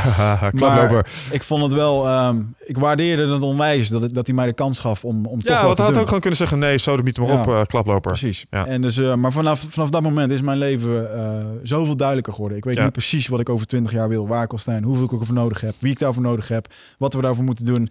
En oké, dat kan veranderen, maar ik weet nu dat elke beslissing die ik nu maak, die heeft te maken met wat ik dan momentum. Je moet echt momentum gaan genereren door gewoon te bepalen waar je heen wil en die kant op te gaan bewegen. En het grappige is, dan gaat de rest ook meebewegen. Je merkt het gewoon. En dat is echt een, uh, een goud dingetje wat ik, uh, uh, wat ik onwijs in waardeer. En ik, ik, ik, zag op een gegeven moment ook gewoon de pijn die hij heeft doorgemaakt. En dat was heel bijzonder. En ik gaf daar, wat, wat erin werd gezegd was dat hij heeft zo ontzettend veel pijn gehad. Maar hij heeft nog wel nu de motivatie om continu te kunnen geven. En dat is iets mm. wat heel bijzonder is. Dat op het moment dat je door zo'n dal bent gegaan, om dat nog steeds in te hebben. En daar was hij gewoon een perfect voorbeeld van. Ja. Um, een ander voorbeeld waren een aantal jongens, bijvoorbeeld een vriend van mij, Rocky, die heeft me goed geholpen afgelopen tijd. Ik kom voor mijn spullen bij hem kwijt mm. en uh, dat soort dingen. En uh, ja, er zijn nog wel wat andere zakenrelaties die voorbij zijn gekomen. Uh, dat was allemaal eigenlijk wel uh, goed. Ja, maar wat er mooi aan is, is dat je het... Um, want een boel mensen nemen dat soort dingen aan als een soort van zelfsprekendheid. Mm -hmm. uh, en wat ik dan mooi vind aan zo'n nou ja, substantie... is dat het je dan blijkbaar af en toe daar ook even bij stil laat staan. Zeker. En dat het je gewoon op je hart drukt dat je... nou ja, dat je het niet in je eentje kan. En dat je mensen om je heen nodig hebt om... Zeker. dingen te organiseren. Ja. Een, van de, een van de dingen die ik daar zelf bij kan plaatsen is dat... Um, ik vertelde over uh, een van die ervaringen met truffels. En um, dat was een, uh, een lang gesprek en een lange wandeling. En bij het terugkomen op een gegeven moment van waar we vertrokken waren, waren ook een boel van onze vrienden. Mm -hmm. En um, wat ik daar heel duidelijk eh, aan overhield, is op een gegeven moment kom je daar tussen die gasten en ze hey, waar waren jullie? En uh, alles goed met jullie? Een bepaalde bezorgdheid. Mm -hmm. En je ziet ook mensen die al jaren met je meegaan. En die jou ook al jaren, zeg maar, hebben meegemaakt. En je, op een gegeven moment kwam door mij, viel een kwartje zo van, joh, deze mensen hebben echt invloed gehad op wie ik als persoon ben geworden. Mm -hmm. Door de dingen die ze me vertelden, door de feedback die ze me hebben gegeven, maar ook door wie ze zijn en hoe ze tegen het leven aankijken. En dat deed mij weer heel erg denken aan uh, wat jij ooit eens een keer zei van, joh, je bent het gemiddelde van de zeven mensen waar je het meest mee omgaat om yep. je heen. En dat dat zo sterk bepalend is voor waar je uiteindelijk terecht gaat komen. Ja. En uh, op dat moment had ik ook echt een soort, ja, wat jij al zei, dat, dat vind ik mooi aan, een soort dankbaarheid en een soort bescheidenheid zo van, ja jongens, zonder jullie was dit gewoon niet gelukt. Ja, dit is zeker een dankbaar, gewoon een hele dankbaar. Uh, je wordt er ook dankbaar van. En uh, je gaat er in één keer dingen van zien die je anders niet had gezien. Um, om even het af te sluiten waar het verder over ging. Uh, nou goed, op een gegeven moment ging het dan natuurlijk gewoon over mijn bedrijven en over uh, gewoon dat ik echt ook lichamelijk oppas, dat ik daar wat meer aan moet doen. Um, mijn relatie was een ding. Daar, uh, uh, tuurlijk, ik was, ik, ik, ik, ik, was daar boos over, een bepaald gemis. En um, ja, ik heb nou ja, goed, misschien moet ik daar niet te veel in gaan over details, zeg maar. Want dat, uh, het gesprek moet ik nog een keertje gaan hebben. Ja. Nog een keertje definitief even met mijn ex van, joh... Uh, dit, maar laten we volstaan met zeggen dat het je heeft geholpen met het afronden van wat ja, er nog weet je, ik, ik, heb dat gesprek voor me gezien over hoe we dat gaan hebben. Ik weet mhm. wat ik wil zeggen, waar ik voor sta en, en hoe en wat. En dat is even verder niet in, in, details belangrijk. Maar dat geeft ook heel veel rust. Zo van, en dan, dan kan ik daarmee verder. En mm. ik, zag, ik zag het gemis, zeg maar, wat ik nu mis. Ja. En uh, waar ik naartoe wil en wat ik, wat, ik, wat, ik weer nodig heb voor de toekomst. En dat is een hele fijne gedachte.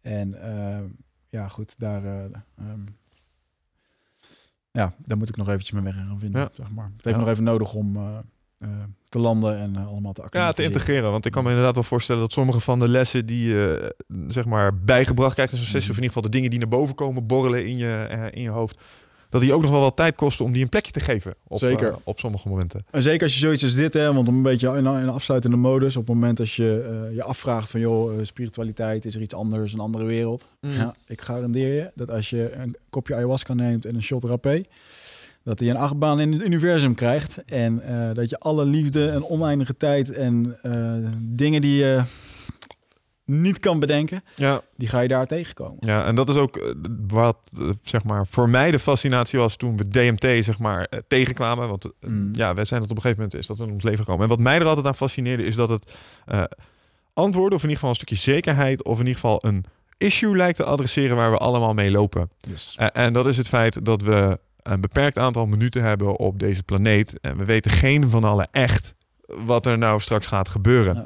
En um, wat ik haal uit de ervaringen die mensen delen die dit gedaan hebben, is dat het erop lijkt alsof er daar een stukje geruststelling te vinden is. In ieder geval als het gaat om die, nou ja, die angst die mensen allemaal met zich meedragen. En dat is wat ik er zo ongelooflijk fascinerend aan vind, omdat het, het voelt alsof er antwoorden op moeilijke vragen liggen. Ja. Of dat je die er in ieder geval kunt vinden. Alleen... En je krijgt er niet echt antwoord op, maar je voelt dat het zo is. Ik ben bijvoorbeeld echt niet meer bang voor de dood. Ja, en, en daar ben ik heel jaloers op. Dat, on, dat oneindige, dat is iets wat je alleen ervaart. En ik garandeer je dat iedereen die mij hierin durft tegen te spreken, uh, doe die ayahuasca. Ja. Of doe uh, rook DMT of wat dan ook. En je gegarandeerd, je gaat niet meer dezelfde mening hebben. Mm. En dat is zo ontzettend veel waard. Uh, en ook heel veel andere, hè? bijvoorbeeld een vriendin van mij, die haar vader is overleden. Um, en die, naar aanleiding van mijn verhaal, is zij hier naartoe gegaan. En zij heeft eenzelfde ervaring gehad. En voor haar, zij heeft gezegd van oké, ik heb dit nu gedaan. Ik vond het, uh, het heel waardevol geweest. Maar ayahuasca is niet per se voor mij. Het is ook nog niet voor iedereen. Hè? Je moet daar je eigen weg in vinden. Afgelopen weekend met die shaman, ik reem terug naar Schiphol. Toen vroeg ik ook, ik kreeg in mijn sessie, was ik op een gegeven moment bang... dat ik in een volgend leven niet in aanraking zou kunnen komen met ayahuasca. Omdat ik dan niet weer al diezelfde ervaringen en lessen en dat soort dingen zou krijgen. En hij moest daar een beetje om lachen. Hij zo van ja, hij zegt, dude er zijn gewoon mensen bij ons die, die wonen langs ons in zo'n dorp. Die zien het iedere dag en die doen er nooit iets mee. Ja. Die vinden dat dat is niet voor hun. En je kan ook gewoon gelukkig worden met een gezin. Je goedheid vinden in je baan en in je werk of in de dingen die je doet. Het is niet per se alleen maar. Ja, maar dat is ook denk ik deels de fascinatie die, die het uh, heeft. Uh, is dat het, het is een echt een instrument om jezelf te verbeteren als mens. Ja. En het maakt niet zoveel uit hoe je jezelf verbetert als mens, als je er maar je best voor doet om er beter uit te komen onder de streep. En ayahuasca kan daar, een, uh, kan daar absoluut een uh, instrument zijn, maar ook de andere middelen waar we het over hebben gehad. Um, bijvoorbeeld als je echt denkt van ja, dat ayahuasca het meest, uh, meest sterke psychedelische middel dat wij als mensen kennen. Is dat nou precies waar ik zou moeten instappen? Zou ik zeggen, nou, ik kan me voorstellen dat als je er geen ervaring mee hebt, dat het misschien verstandiger is om daar iets hebt genuanceerder in te stappen. Bijvoorbeeld, ga eens een keer uh, uh, eet eens een keer een, uh, een space muffin. Of uh, begin eens een keer ah, met truffels. Maar daarbij is het... ja, of ga een keer floten.